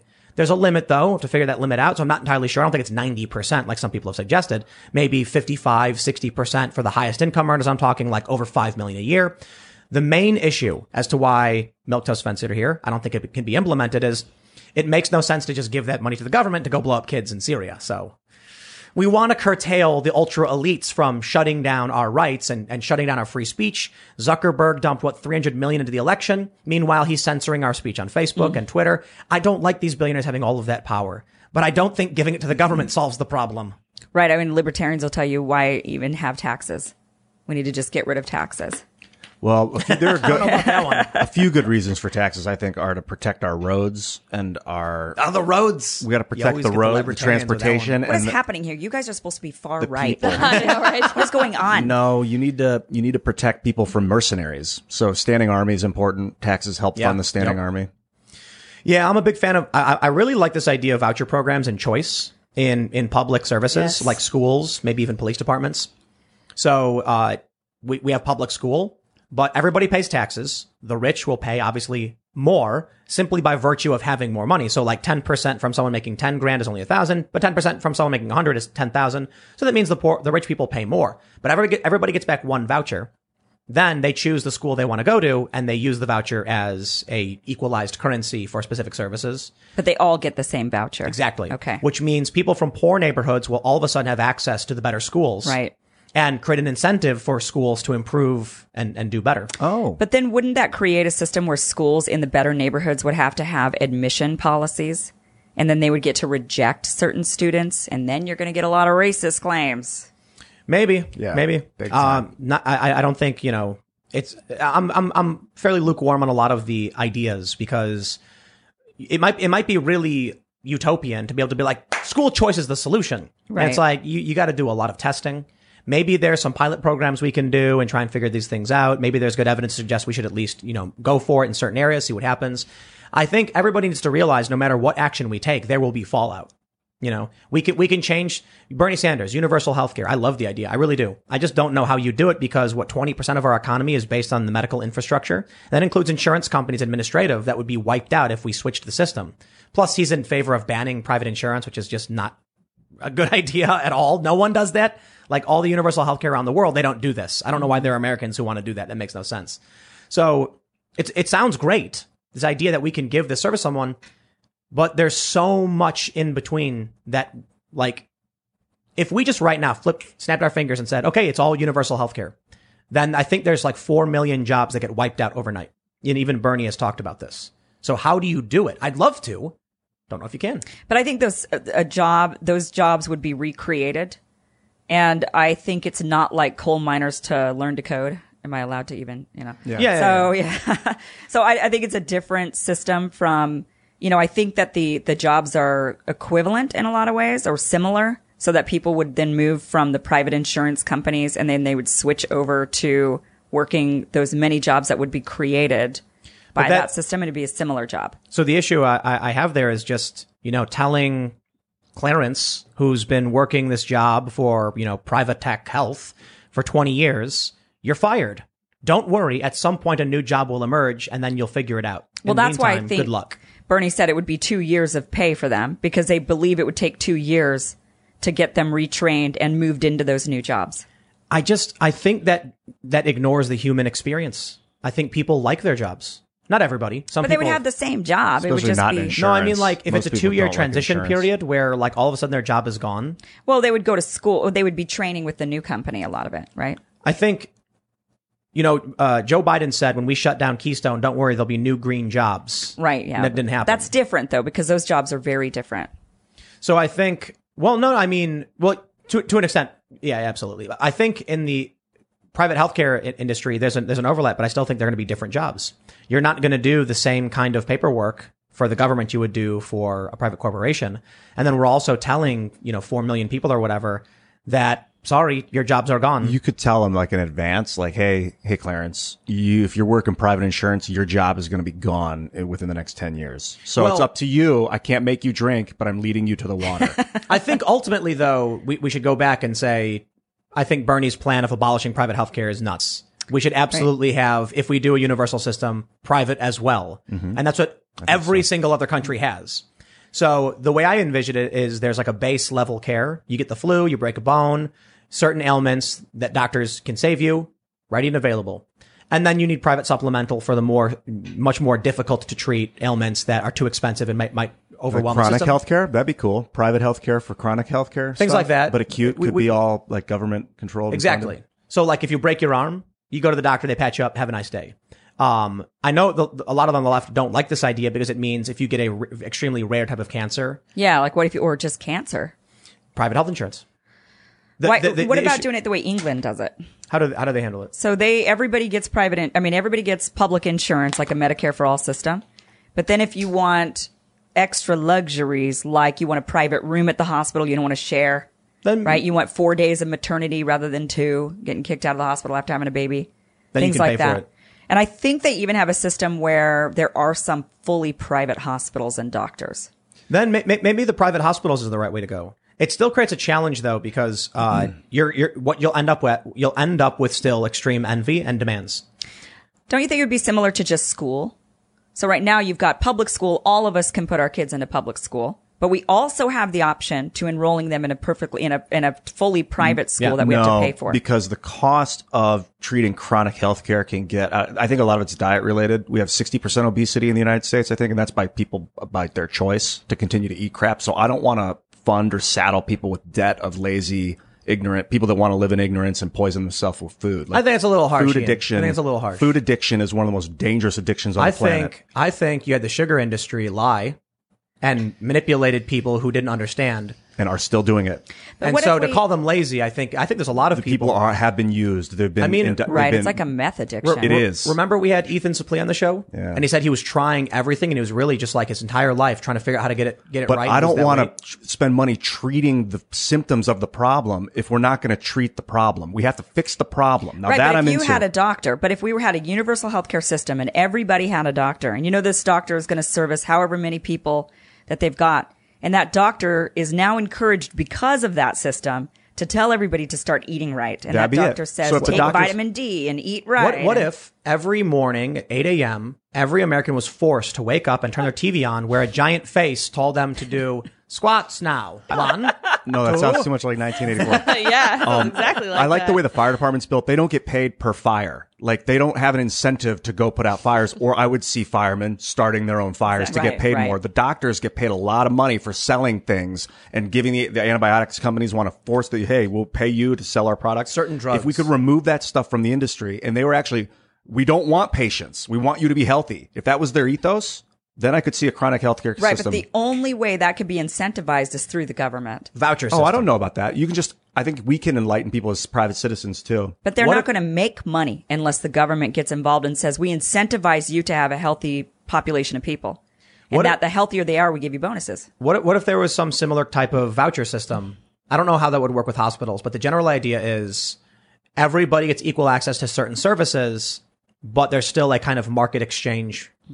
So this, Private hospitals, This you might be interesting to you. Oh, sorry. Let me push the right button here. But I actually worked for a hospital. Not the right button. Oh my gosh. There we go. Okay. That's not the right button either. The buttons I'm in going your to push mind. all the buttons. There we go. I've never done that before. I was going to say, um, I used to work at a hospital, literally in a hospital. And one of the things they did was they would incentivize you to uh, eat right and to weigh the right amount and to have the right cholesterol level. Um, and they would give you a reduction in your health insurance costs. They covered everything.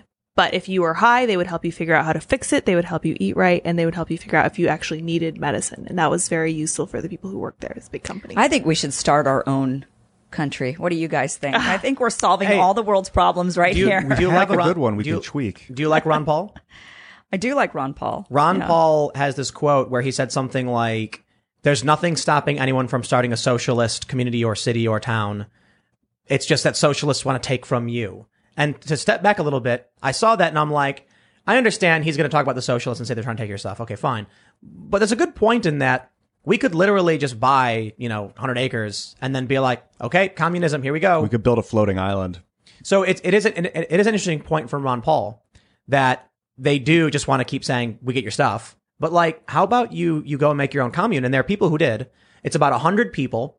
It is a farm community, and you apply to join. And if they approve you, you work and you bask in all of the glory and everyone's friends, and then people rotate in and out, and it works. They started their own system, which is very it's it's, it's communism, and it works because it's a small group of people who have built their own. And It's democratic. Right. And they're within the confines of a well protected country. So I often say that I'm not personally a right libertarian, but I would prefer if we had to create a government out of anything, it would be more right libertarian because it means I can start my left libertarian society on my own and be left alone because Right. no one's going to mess with me. Well, it, because it would be democratic. Yeah. Right. Whereas you would also be able to start a community that was purely something opposite of that. I saw these Bitcoin millionaires or billionaires maybe building new cities. Have you seen No, these articles? what? High- Yeah. super high tech. Yeah, like, the high tech was. There's one that's um, coming right in Nevada. Okay. Um, It's already the plans. I'm pretty sure it's in Nevada. I'm pretty sure. it's going to be that. That could be a possibility to like integrate machine learning and artificial intelligence and kind of fix a lot of the These shipping. Bitcoin millionaires have done really wacky stuff. Mm-hmm. you see that there was one Bitcoin millionaire who tried manipulating the Magic the Gathering market. No. So his idea was that if he offered enough money, he could get someone to make a deck. It's, it's a game for those who aren't familiar. He could get a professional player to play in a certain way that was completely unheard of because he was like, I'll just pay you to do it. And then he thought that by having that professional play this, this in this tournament, using a weird system, it would encourage younger, newer players to do the same thing, which would totally just throw the game into whack. And he dumped like 40 grand into it just because he could. Wow. Yeah. These The people, like, human mind. people who got rich overnight and are just like, I don't know, whatever. yeah, 40 grand. I'm we, a need- Bitcoin We need to get those people together and give them some purpose because there's a lot of Bitcoin money out there right they, now. they need Elon Musk to like sit down and give them a pep talk. A lot of them are smart people who got rich. Some of these, I, I, I've met a couple of Bitcoin millionaires and some of them are dumb as a box Mm. of rocks. So there was like a really funny meme in the early days of Bitcoin, which Bitcoin's at like $58,000 right now, by the way. And it was like when Bitcoin was very new and it was going up in value, but only worth a little bit. There's a meme where someone's like, okay, this Bitcoin thing's interesting. What can I do with it? And then, uh, uh, I don't know. It was someone saying like, I bought a couple Bitcoin because I was interested. It went up and now I have 20 bucks.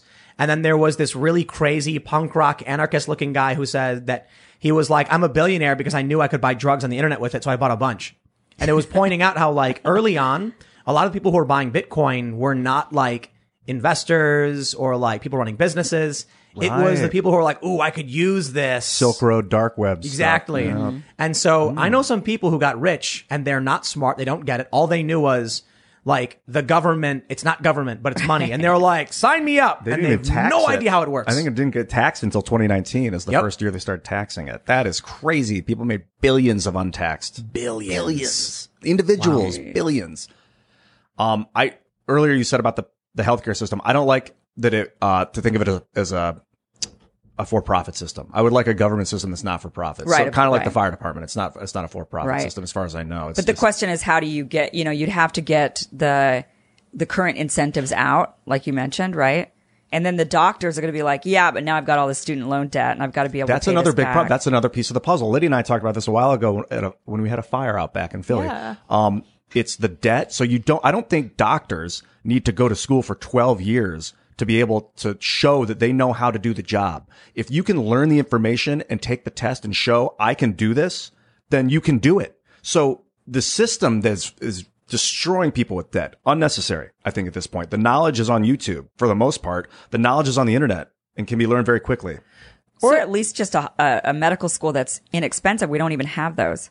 We have very few medical schools. We need more medical schools, and the ones that we have are expensive. So we have to ask ourselves why school costs so much. I'm going to push the right button this time. Um, and it is because the government subsidizes it. I firmly believe that if the government didn't give so much money to schools, because you're right, you will, they will charge what the market will bear. And if the market bears this kind of government subsidy, I don't know. I mean, schools are underfunded. Not uh, in, in many areas, like the school that I went to in Chicago. It's Col- like colleges, no, not but though. yeah, but college. Oh, colleges. Colleges for yeah, profit. right, right, definitely, definitely. Yeah. Yeah. yeah. Yeah. It's a racket. I'd Yeah, be into it. total. If you could do like a two year medical program and then take a bunch of tests and show like in person, like, yes, I can do the surgery on the thing. Well, I know all let's- the parts. Make him a doctor. Let, let, but let's get to, uh, to the to the to the important part here. What do you need college for? You want to be a doctor? Good point. Yes. Okay, okay, STEM. good, good, STEM. okay, sure. Yeah. Uh, Well, if you not can even do STEM. it, not you even don't really need to No. go to a You want to be a doctor? You want to be a lawyer? Congratulations. Or you want to work in academia? Like, Right. okay, if you want to be a scientist or a researcher, you do that at universities with grants, but you don't even really have to. You can do private research. Same with lawyers. What do you need college for? You don't anymore. What do you need high school for? Hmm. Well, you would, you don't necessarily need college in the institution that you're thinking of college, but you do need higher education. So you would need education Or somehow. Oh, if you're going to be an engineer, right, you need to learn how to be an engineer. But Otherwise, you can, you can do that on your own. Not, I mean, how many people are disciplined enough to really learn? And then how do you know you're fi- they're- that they're getting quality have to take a education test, maybe. information? But you think and- you need a teacher? Is this? It goes Well, back to like I think you need, apprenticeship. yes, and, I think Why? you need a But- teacher. Well, a So- good teacher or a good mentor can really, really Are you- are you- are you- rocket fuel your proje- Right, so Are you, what I'm are you familiar is- with hackerspaces? Yeah, but what I'm all I'm saying is that what you're so you don't like the institution of university, fine, but you still have to have higher education somehow. Sure, but I mean, we have the internet. Yeah, but you know, you've got to filter the quality of the information the person's going to get, right? I guess through taking the test, but then you're going to get a bunch of like Trump things universities. things that are cer- uh, require certification and tests, like being a doctor, you have to have college. There's got to be some regulation to that because you're literally working on people. As for engineering, You're building buildings and bridges and roads. You have to have. So There's got to be some regulation on that too. yeah, but it's it's the the, the filter there is government regulation and the corporations that are doing that work. So if someone hired like when when I hire like a, a carpenter to build something, I have no idea what their qualifications are. I don't ask for their degree. But you know, part of And- and education. I got to be honest, like a lot of the stuff I get built doesn't come from somebody with a degree. Right, right. Yeah, but part of the education experience is the peer groups and learning from those peer groups and being able to bounce things off of and the competition within those peer groups. and those exist outside of universities. They don't exist as well, I don't think. And I think the competition. You're right. I think they're better. You're kind of paying for a mentorship, and they they call it teachers now, and, and they stick thirty of you in a room. Back in the day, it was you and the mentor, and You the know, mentor look, would give you I- this is how you do Right. it. But Show that was me what- also now how you many do people it. back You're doing good. Let me. I'll, I'll- I'll tell Now you. we have look, right. eight billion people. So we're trying to. I, I had a I had a friend who was going to college for music business, right. and I asked her like, "So you've you've been in college for three years. What do you do?" She's like, "Well, I'm in school." And I was like, I, I no, no, but you're taking music business, right? So you like organize stuff? Have you like worked with like record labels? No, I'm in school. And I was like, okay, I'm a high school dropout and I've already organized some massive shows that made, that brought in tens of thousands of people. How do I have more experience in music business than you do? And you've been going for three years and dumping 30 something thousand dollars a year into this. Right. Some some jobs don't require it. Right. Like even the industry I got into, radio. When I graduated from college, I went into terrestrial radio, did FM radio for years. Right. I didn't need a college degree to do FM radio, but the ra- way I even got into FM radio was through college radio. Did you do college? You did your right. college I did radio college station? radio. Right. And then I did an internship at a, at a terrestrial radio station, um, through college. And that's how I got my, i- into the industry. From that point, no one has ever asked me about my college degree since I've had my Yeah. career, but at least it got me in there. But I also think that, um, for other fields in particular, is that the competition inside of the universities, when you are competing, like my last university, where we were graded on a curve. So you're graded against, you know, you can't get an A unless you are the best student in that class. It's not about you just passed the test and got the information right. You got to show some level of like genius. How does a curve Well, work well, exactly? Well, I wanted to bring up a point of college. So there's there's uh, somebody I knew a long time ago, and they had gotten a job with a web dev firm. They they were like 19 at the time, and I was really hmm. surprised. I was like, "Wow, you got hired at this web development company? You're only like 19." And he was like, "Yeah," and he said, "What happened was fairly easy to understand." all of the college grads who went to the company said, I have student loans to pay, pay back. I absolutely have to make, you know, this salary, 35 a year or whatever. And then the company said, we don't have 35 a year. Like we don't make that much money. We have like, we're all making, you know, table scraps. And along comes this 19 year old who's a high school dropout who has a portfolio of all this web development. And they're like, this is a great portfolio. And what, look, you know, coding languages do you know? And he like gave, he's like, Here- here's my resume. How much do you want? And he was like, how much can you offer? And they were like, 27. And mind you, this is 15 years ago. And he was like, wow, not 27? That's amazing. And they're like, you're hired.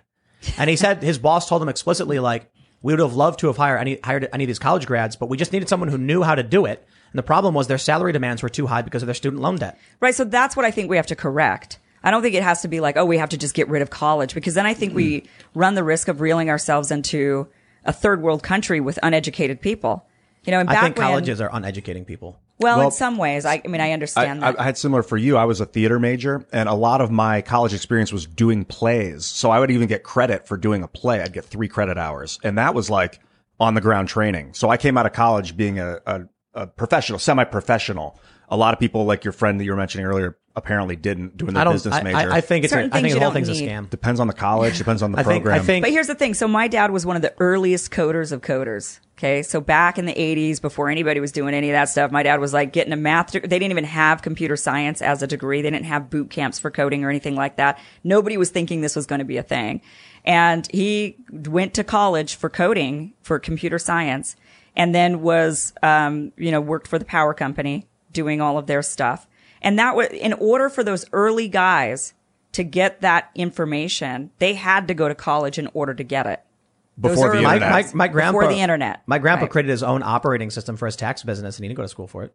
Yeah, but still, like in order to get, like for example, Boeing runs on the same now um, operating the uh, the code that my dad knew. It's a it's like they're trying to recruit dinosaurs out of retirement to come out. and Like they're like, oh crap, you know, we don't have uh, anybody to no young kids know this code. It's only the older guys that know it. We need these guys to come out of retirement. But the, all of those guys learn that same language. I mean, you could maybe create your own. And I know even when my dad was doing it, he created his own things here and there. But to create a, something that is cohesive across large corporations or large companies that could be utilized together, integrated, everybody needed to have that same knowledge. And even now they're struggling because they can't find people with that knowledge. I'm proficient in the Adobe suite. I didn't go to school for it, and it's cross company and cross computer and cross program. You know, we What used a- a, bunch of. but different- somebody created Adobe Suite, and my guess is they went to college. It was technically it was it was a bunch of different people who are creating a bunch of different programs that eventually got bought out by the Adobe Corporation. I guess. Yeah. You know. But there's there's also open source versions where communities just develop things by sharing free and open information. And uh, Apache. That's a Apache. good company. Does a lot KDen of Live open for office for and for, stuff. for uh, uh, uh, video editing and stuff. Uh, Ubuntu for operating systems. I'm thinking about like science and a lot of science you need. You don't maybe you don't need, but like um uniform, like you were talking about uniform of uniformity of information, so that they can like learn the language of science, like all the equations that have led to the next equation up to the equations of all. So they memorize this this language, basically a Right. language.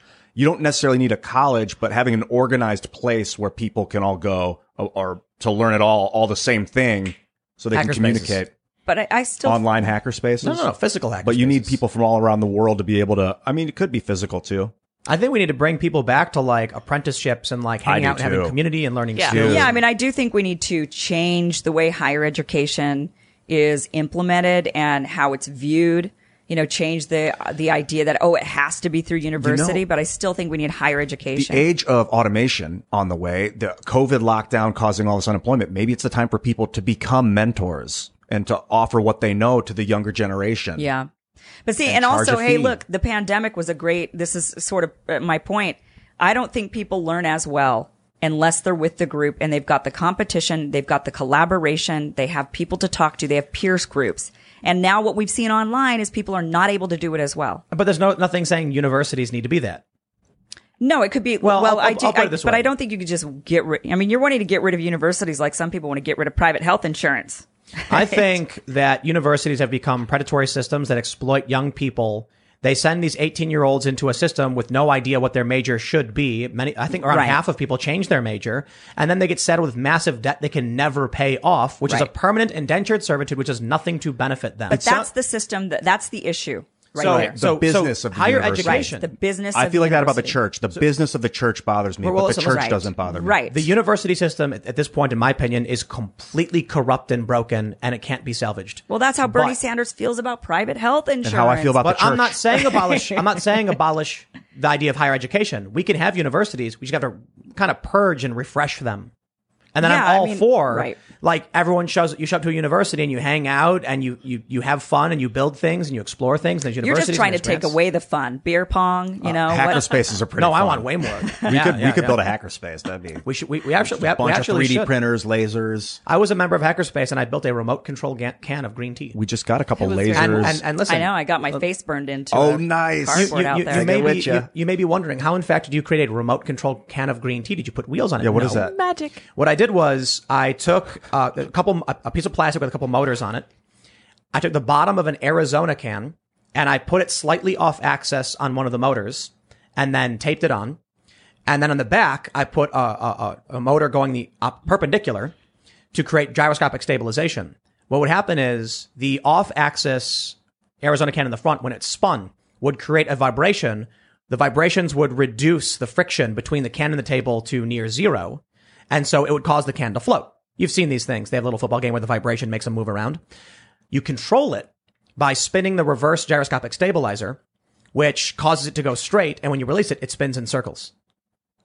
I just built that randomly. We I could never do worked with with electronics or remote control or anything. It will just- help you get your patents filed. We take five percent of the patent for two years and then release the patent back to you.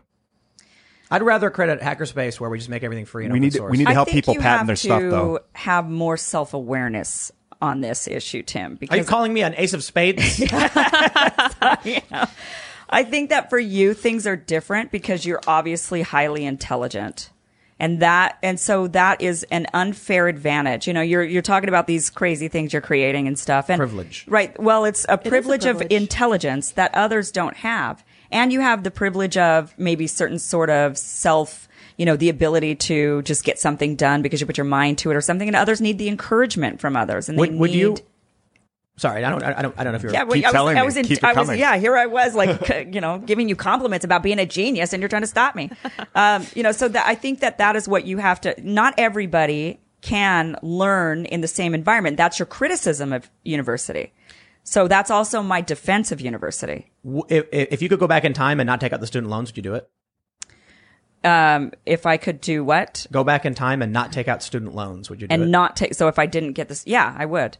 I feel like so when I when I'm telling young people don't go to school, what I'm really saying is I often say this: if your parents are paying for it, if you're rich, by all means do what you want. It's the student loan system that's created. It, it is a predatory indentured servitude factory. I would say I would I would take them out again. I couldn't have gone to school without them. What would you need Yeah. to go to school for? Theater, acting. But And yeah, that's I got like a a, hot that's girlfriend. it was amazing. and that's I was like, popular for and the that's first a time in my degree that people would say that's a sham. Don't even do it. And you know, I got a it built a- my confidence like crazy. right exactly. And I got a mu- I did music and philosophy, also kind Oh, of wow. useless. Oh, when kind you of get music? out.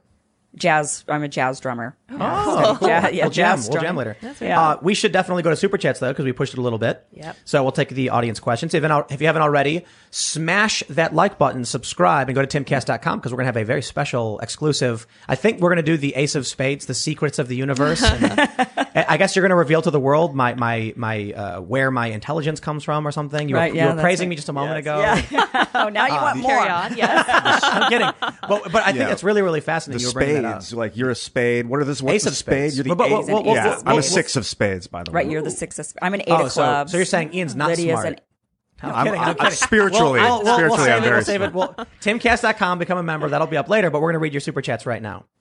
All right, let's see. What do we got here?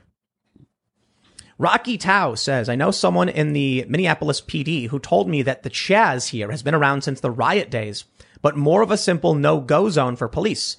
It's only getting media coverage now since we're nearing the Chauvin trial. Chauvin trial? Is that how you say it? Chauvin? Chauvin, I think is the pronunciation, or Chauvin. Chauvin? Chauvin. Yeah. Morgan Burns says the fur boss sounds like a true cat capitalist. Ha capitalist. He's atop of the org chart, so he's got to do what he says, and he often says, "Mm." Yeah. True.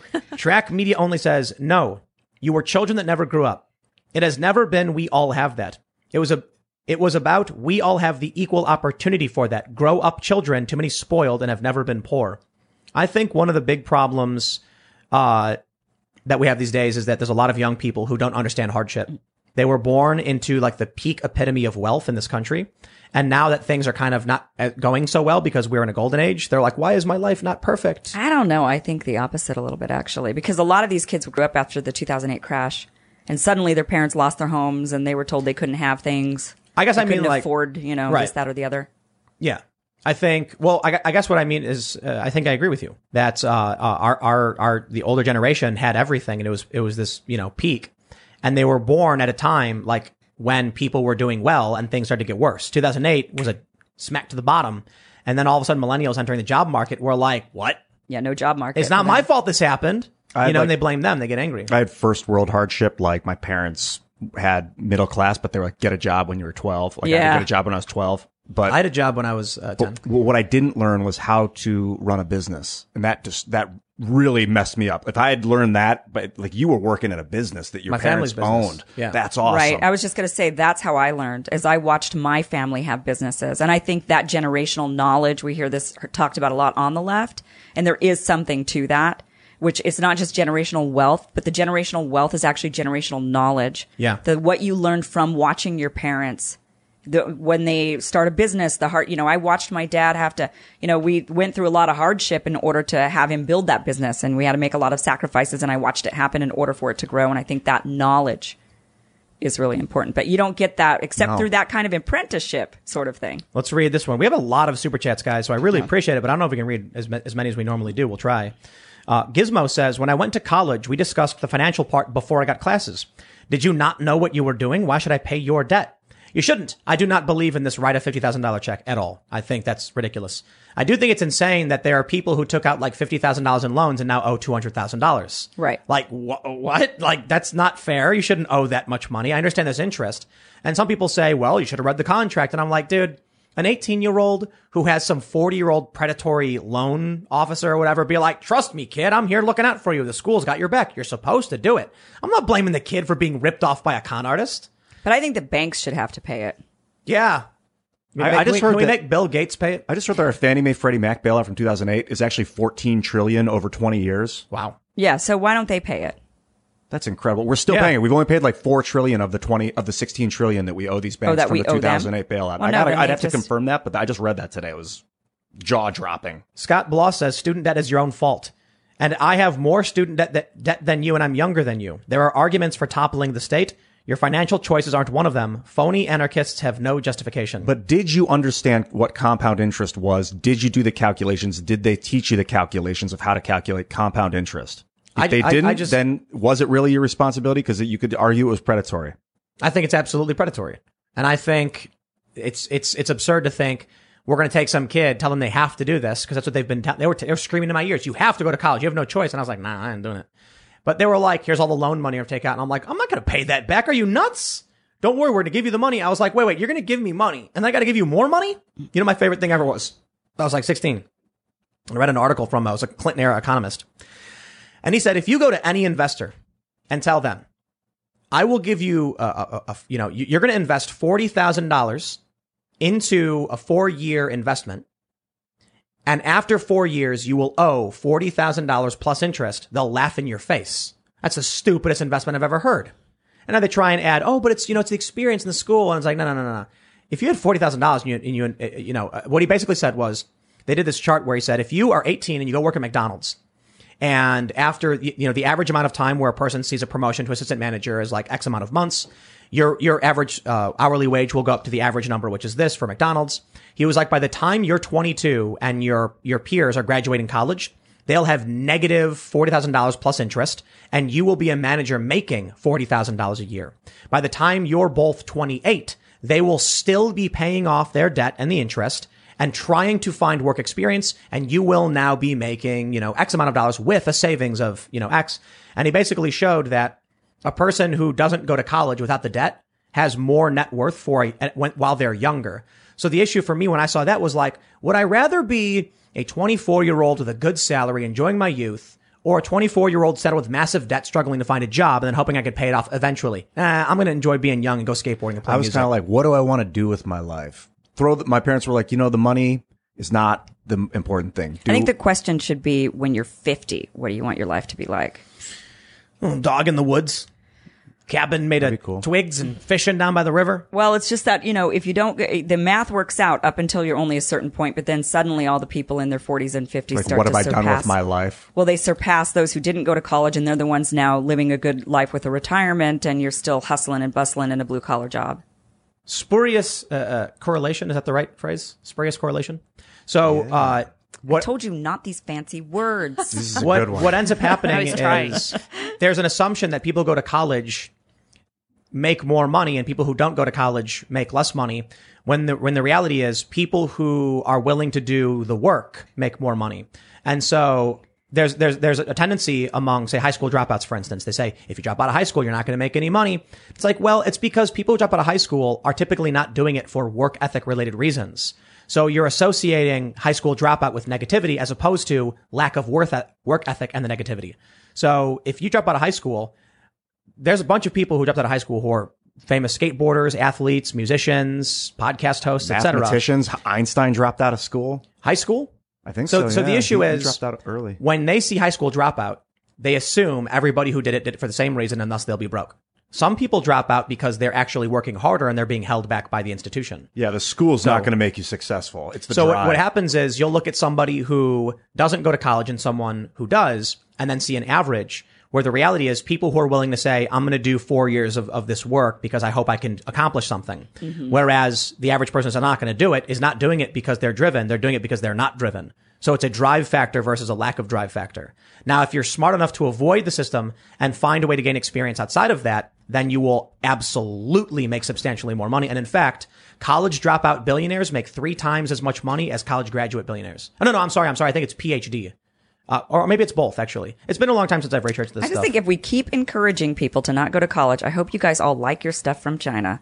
Because Well- we're going to need the Chinese engineers, we're going to need the Chinese architecture, we're going to need the Chinese technology, we're going to need the Chinese everything. I don't- I don't because we won't have any intelligent Americans to do Einstein any of it. dropped out of high school at the age of from college. 15. Einstein did. He said, F it. When he was 15, this isn't for me. It's too slow. He didn't like the way it worked. So he left and learned it on his own. I just think a country that's willing to invest and educate their their population is going to beat us. But who's But choosing it's the a matter of education? national security. What are they- you are, you are what's- correct. what's being but taught? The, the, the school system right now is predatory and it's not accomplishing that. right. And what are they right, right, right. teaching? Well, so, well- raise your hand. Wait till you're called on. Be a good boy. Don't step out of line. Like, Colleges are different. They're making me a soldier, basically. Well, we'll, we'll, we'll, we'll read some more. We have a very, very important one here. BlackRock Beacon says, Roof Koreans are a well-regulated militia. Change my mind. I will not attempt to. Jacob Howard says, yes, you were promised the American dream, but the country has gone further and further to the left, and here we are. Is the solution more leftism? Perhaps conservatives have a role in, in, in this life. Perhaps. Like when you think about momentum, if it's swinging far to the left, it's like a, a swing s- a swing set. You can push it and make it swing all the way around. Maybe. Yeah, maybe. I will. I will also just give a quick shout out too. Um, if you go to timcast.com and click shop, we have a shirt that says di- it's a Diamond Hands Gorilla shirt.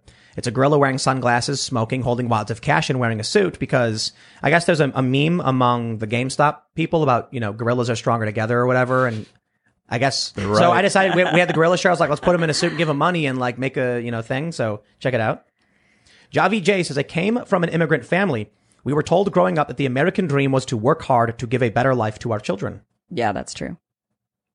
And somehow people think it's that like they don't have kids and they're going to be rich and slim- swimming in an infinity pool and posting photos on Instagram. Whether they're your biological children or not, it's to make it better for the children. We have a lot of super chats. We just way too many super chats, my friends. You guys are awesome. Nick uh, Seamus says, "Give me Ian or give me death." Seamus. and give me a guest that knows what she's talking about when she talks about guns. Oh, I got some Kim, spicy we words should go for you, deeper Kim. on guns. Troy Dingman says one of the biggest things the founding fathers screwed up on was not implementing a congressional dictionary to define what words mean in the content of the laws. So we, we would be able to refer back to it. Completely agree. In in legal documents, it'll say like very very specific, like this word hereby means this, and they make sure the words are all very very you know specifically defined.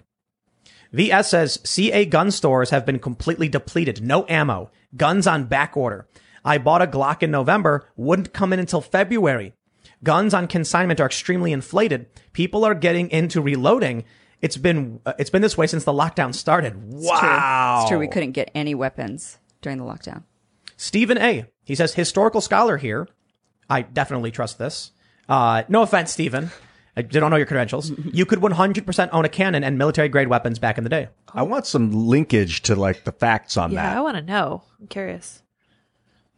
Frenzy Film says, Tim, felons can lose the right to arms. The U.S. Constitution says you can lose the right through due process. All right, well, there you go. I was wrong about that, I suppose. There, I, there, the 13th Amendment needs to be reformed, in my opinion, because it allows slavery in the event that you're convicted of a crime. And I think that's wrong. I think slavery is wrong and just should not be in any capacity. I think our prison system is supposed to be rehabilitative, not retribution or punishment. All right, let's see. Powder PZ says, I'm running for Congress in CA to uh, go to change.org PZ for Congress to sign my petition to get my name on the ballot. Let's show the establishment we're in control. All right. Well, I don't know what your run what your policy positions are. Hopefully they're good ones, but either way, people have heard about you. Thanks for the super chat. Voodoo M says, "Is a harpoon gun a firearm?" I don't know. Is it? I don't know. Maybe. Interesting. Depends Yeah, on how the, the the chemicals used to project the thing. Here we go. Oh boy. John Hutto says basic firearm safety and training should be part of every high school education. Yes. Ian, you could not pull my gun from my holster even if I didn't try to stop you. There are holsters designed for retention. Yeah, but does everyone use those holsters? No, and that's that, and that's a good point. But there also are some very very simple ones that don't even have any crazy mechanism. It's just that you have to pull it out a certain direction. So maybe if you had to have a holstered gun and a safety holster, that could be something. Bro, if you're if someone if, if you're you're, res- you're responsible for it. It- It's it's If someone has like a, a gun tucked in their belt, like a loaded pistol with the safety off, and they're on the train and they're standing there with their hand up, like it's just asking for disaster, in my opinion. those people will get arrested if something happens. But what, well, what's what's going to happen? What if they're dead? What if the kid gets shot? or what if, the, what if the they- bullet hits a train and Yeah, like geez. can cause some loose you know, guns? So I like this holster thing. Yeah. a nice tight holster. Teach responsibility. Maybe you can Yeah. open. Well, you, you can open carry. Maybe maybe the law should should not be about that you can't do it. It should be that it should it should, it should have to be done in a secure holster, fitted properly and and regulated by the government. In which case, you have the ability to bear arms. You can't brandish the weapon, but it's in a secure holster only you can pull from. That way, it's not dangling with the safety off or something like that. It's in a secured mm-hmm. holster. You could do like thumbprint activation, like your cell phone. I Yeah, mean, you- like that. in addition to another security feature. Big Dog Born says, I've been shooting all my life. Got my first 22 at the age of four. I view firearms as tools, no different than a shovel or an axe. Yeah, I mean, if you swung a pickaxe at someone's head, you'd cause serious injury to them as well. I guess, you know, things can be dangerous. People, uh, Globalist Channel says, Tim, vaccine ready May 1st. I heard that. Joe Biden apparently made some big announcement earlier, so that's Is it great. the Moderna one? uh, no, I think it was. Johnson and Johnson. He Yeah, did like a hundred something doses, maybe hundred million doses of Johnson and Johnson or something. Hmm. No, there you go. I think that's what they were saying. More than enough, I guess. Who owns that company? I'm looking. Johnson and. Johnson. that one is probably. actually going to do a non. They're doing the the vaccine nonprofit. Oh, Oh, cool. interesting. Yeah. Tree of Liberty says in 2005, we shot skeet on the football field in high school. Also, my published philosophy professor called uh, called Tom McDonald an astute philosopher. I would then too. commented he was doing very valuable philosophical work. I Wow, that's same. really amazing. I say that about rap. People think I'm crazy. John Sochecki says spoiled rich white Westerners are angrier over the Alberta Wisconsin pipeline than they are that the tur- uh, uh, than, than they are at the Turkey Qatar pipeline, as if bombs raining down on the Middle Middle Easterners isn't a problem for them. Yeah. Mm-hmm. Let's see. Nicholas Cervini says that he was suicidal his whole life. I thought I would lose my firearms. I'd never had found the help I desperately needed. Just got a little little news on Johnson and Johnson. The majority shareholder older shareholders, uh, two of the top three are the Vanguard Group and BlackRock, two of the largest investment firms in the world, along with State Street. They basically own eight percent of every Apple, Microsoft, Pfizer, Johnson and Johnson. You look down the list, crazy powerful companies. Roberto Flores says Tim taking a stand on 2A. Nice. Oh yeah. I'm Yep. doing it. That's certainly the, the, the case. And it's not so much that I like the idea of everybody having guns. I just don't think it's an it's an authoritarian position to try and supersede the Constitution without proper amendment. So then amend it. You know, NOS says I that, that they've been su- suicidal in the past and they went for treatment for it. They did the equivalent of paying their debt to society. Treatment centers are abusive, by the way, but now they say they're mentally healthy. They want a gun and they can't because of California. Interesting. Curious, Mi- Curious Mishap says Tim is 200% right on the suicide angle. Taking away the gun doesn't do much of anything. Butter knives don't work. Wow. They say they tried and battled severe depression their entire life. Wow. Banning never works. Prohibition, anyone? I knew someone that took a bunch of pills to die, but then they didn't. It didn't kill them, and they were glad it didn't kill them. Right. But I think a shotgun probably would have got the job done, and maybe oh, they would have regretted it. Right. Kim, they're, they're, they're enjoying that you're from California and pointing out the problems of California. Will you teach me says, I love to see Californians complain. But I don't think it's fair because I think you're a smart and reasonable person. So pointing out the problems of what's going on and being critical of it is exactly what we need from California. Locked Eye says you can make an AR-15 with a drill press from Amazon. The instructions exist online and has been for a very long time. Yeah. All right, where are we at? Jesse says you saved my business, Tim, due to me listening to your pending econ- economy shutdown. I was stocked up on supplies to prepare for it. Thank you. Kim Iversen has changed my mind on many topics. Please have her on again, as one uh, one Tim IRL is not enough. Time for the open dialogue with her. Very cool. Very nice. Thank you. Yeah, people were saying that you were the queen in the chat earlier. Oh, really? Because I'm getting hate mail in my inbox. Ready for all of it. yes. you know, people need to. I just, it's like be polite. You know what I mean? Like be nice.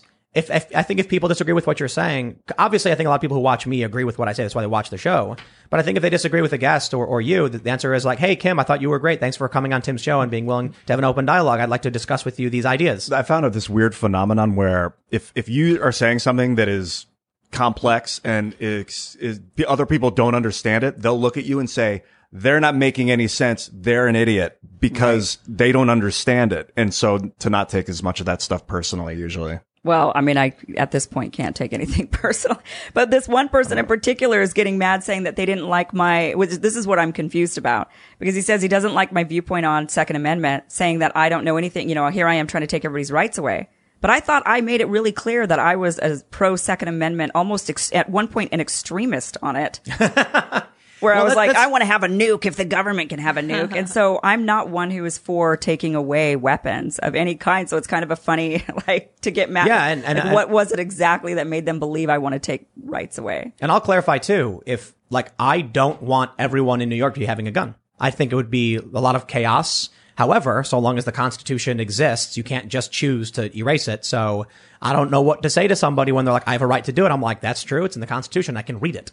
So I may, I might, I, I personally don't like it. I am not the king of this country and I can't snap my fingers and make anybody do anything. So Until that- we make our own country that we talked about, right? Then you Okay. can't. be Well, I mean, if well, we- you have to be the ace. You ace. need a standing army. if You're the ace of spades. If we on buy a plot of land and make our own, like Timsville or whatever, everybody needs to be armed because a well-regulated militia is required for the survival of our free state. is it going to be like Hunger Games or something? No, it's going to be like you know, if a bear shows up, Self defense. Hunger Games. we need to protect ourselves from the bear. I guess. What if the U.S. Army shows up? Oh, well, More Hunger Games. I don't like it. if the I don't like U.S. this Army direction. shows up, we smile and wave and say, "Hi, gentlemen, how's it going?" We shake their hand and then we Or tell they them. They'd wanna give me join. your stuff. I mean, I You don't belong to think us now. They're not going to take our stuff. They're going to be like, just pay your taxes. Sovereign We'll be like, nation. All right. U.S. Army not taking a sovereign nation stuff. Listen, listen. Imagine that. here's what we'll do.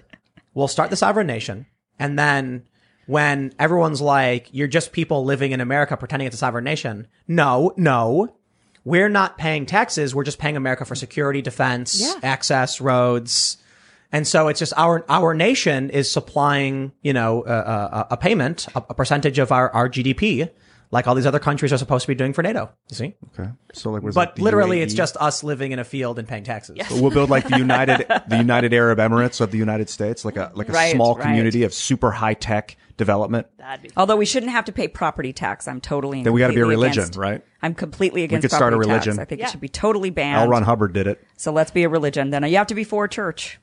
I like church. All right, let's see.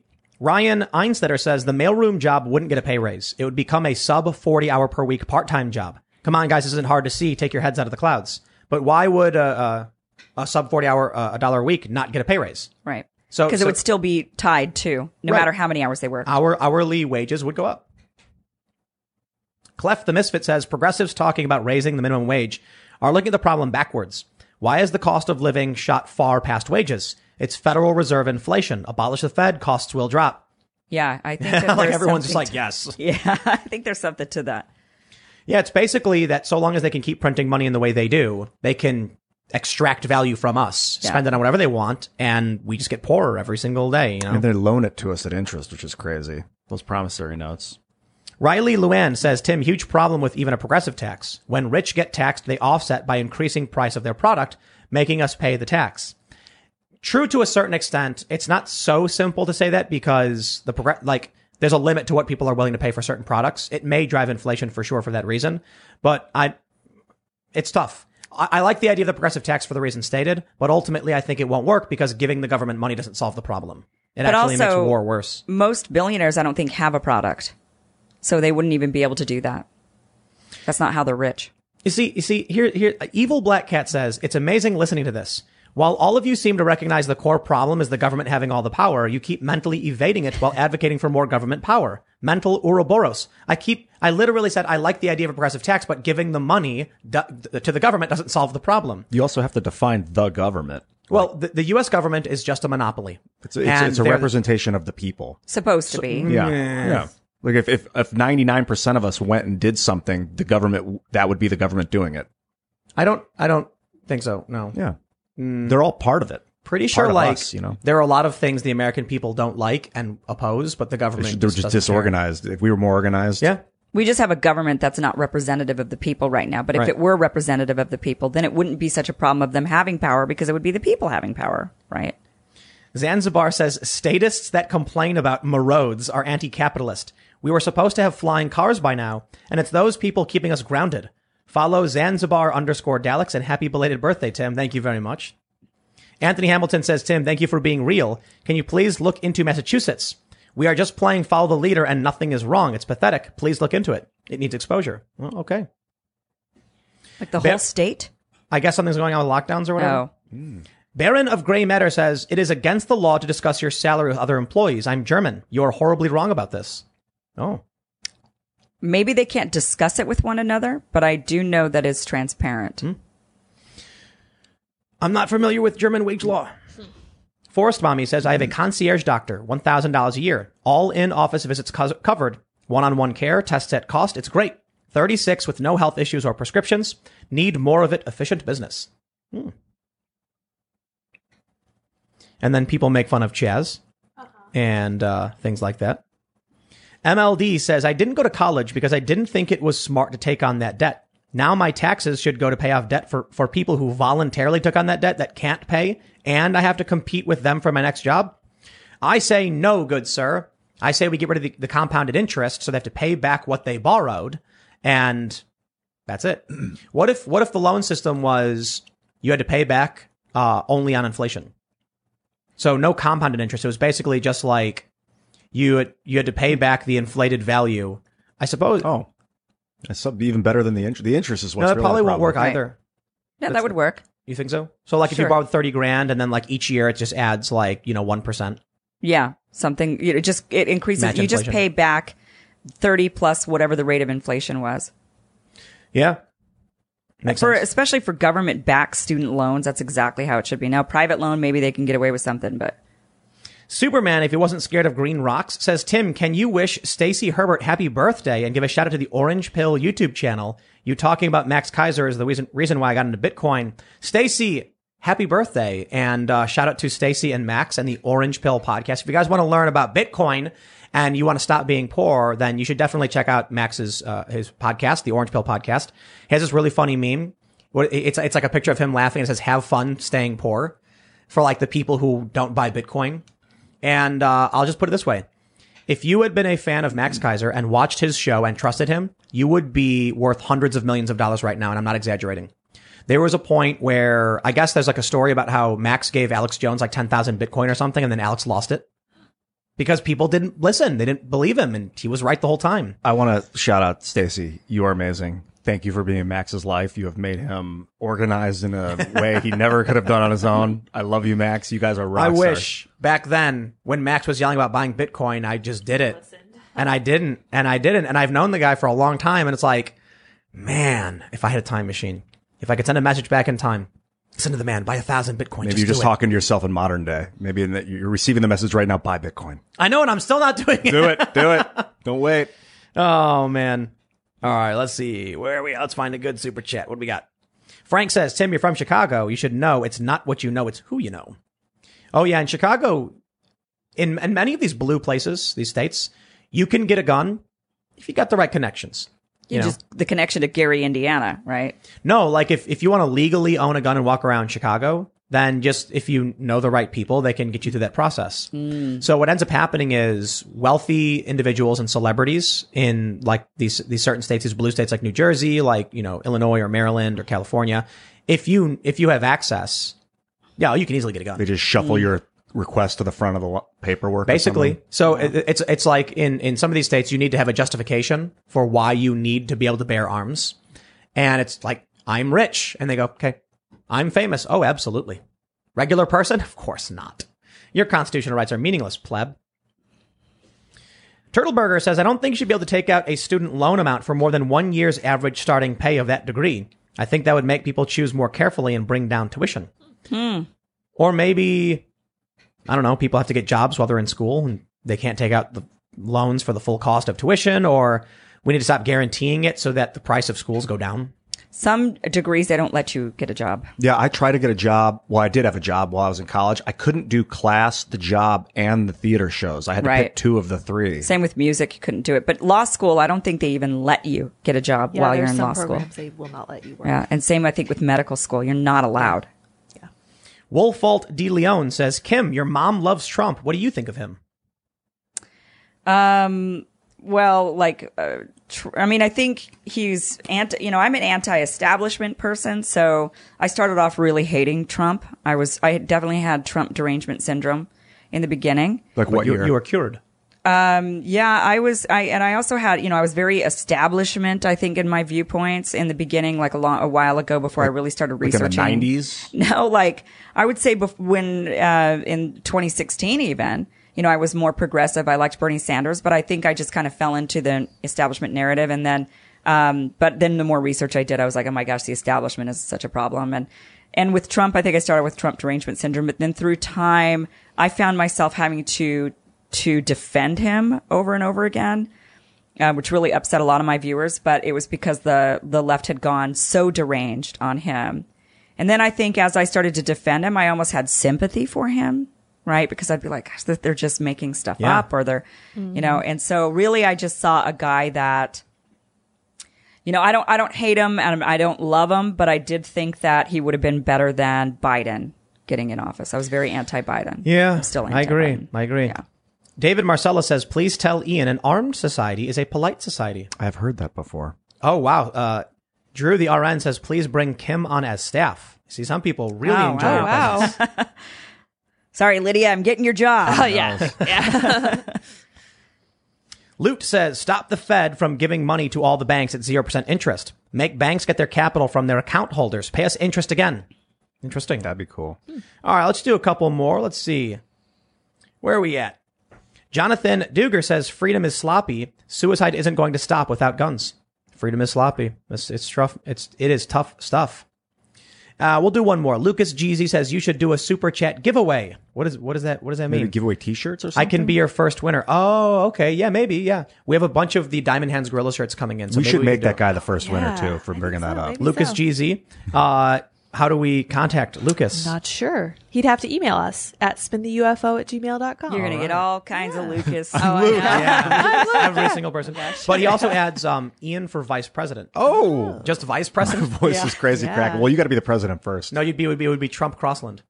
Oh, interesting. There we All right, my friends, Take we are going to have a crazy, spacey conversation about like tarot or like astrology and Astrology. like the secrets of my. Uh, I want to learn the secrets of how I'm an ace of spades and how that gives me psychic powers. Ah. so that's Yeah. going to be over at timcast.com, and just you know uh, it should be up in about an hour or so. But uh, make sure to follow me on all po- uh, on all social media platforms. Why do I keep doing that?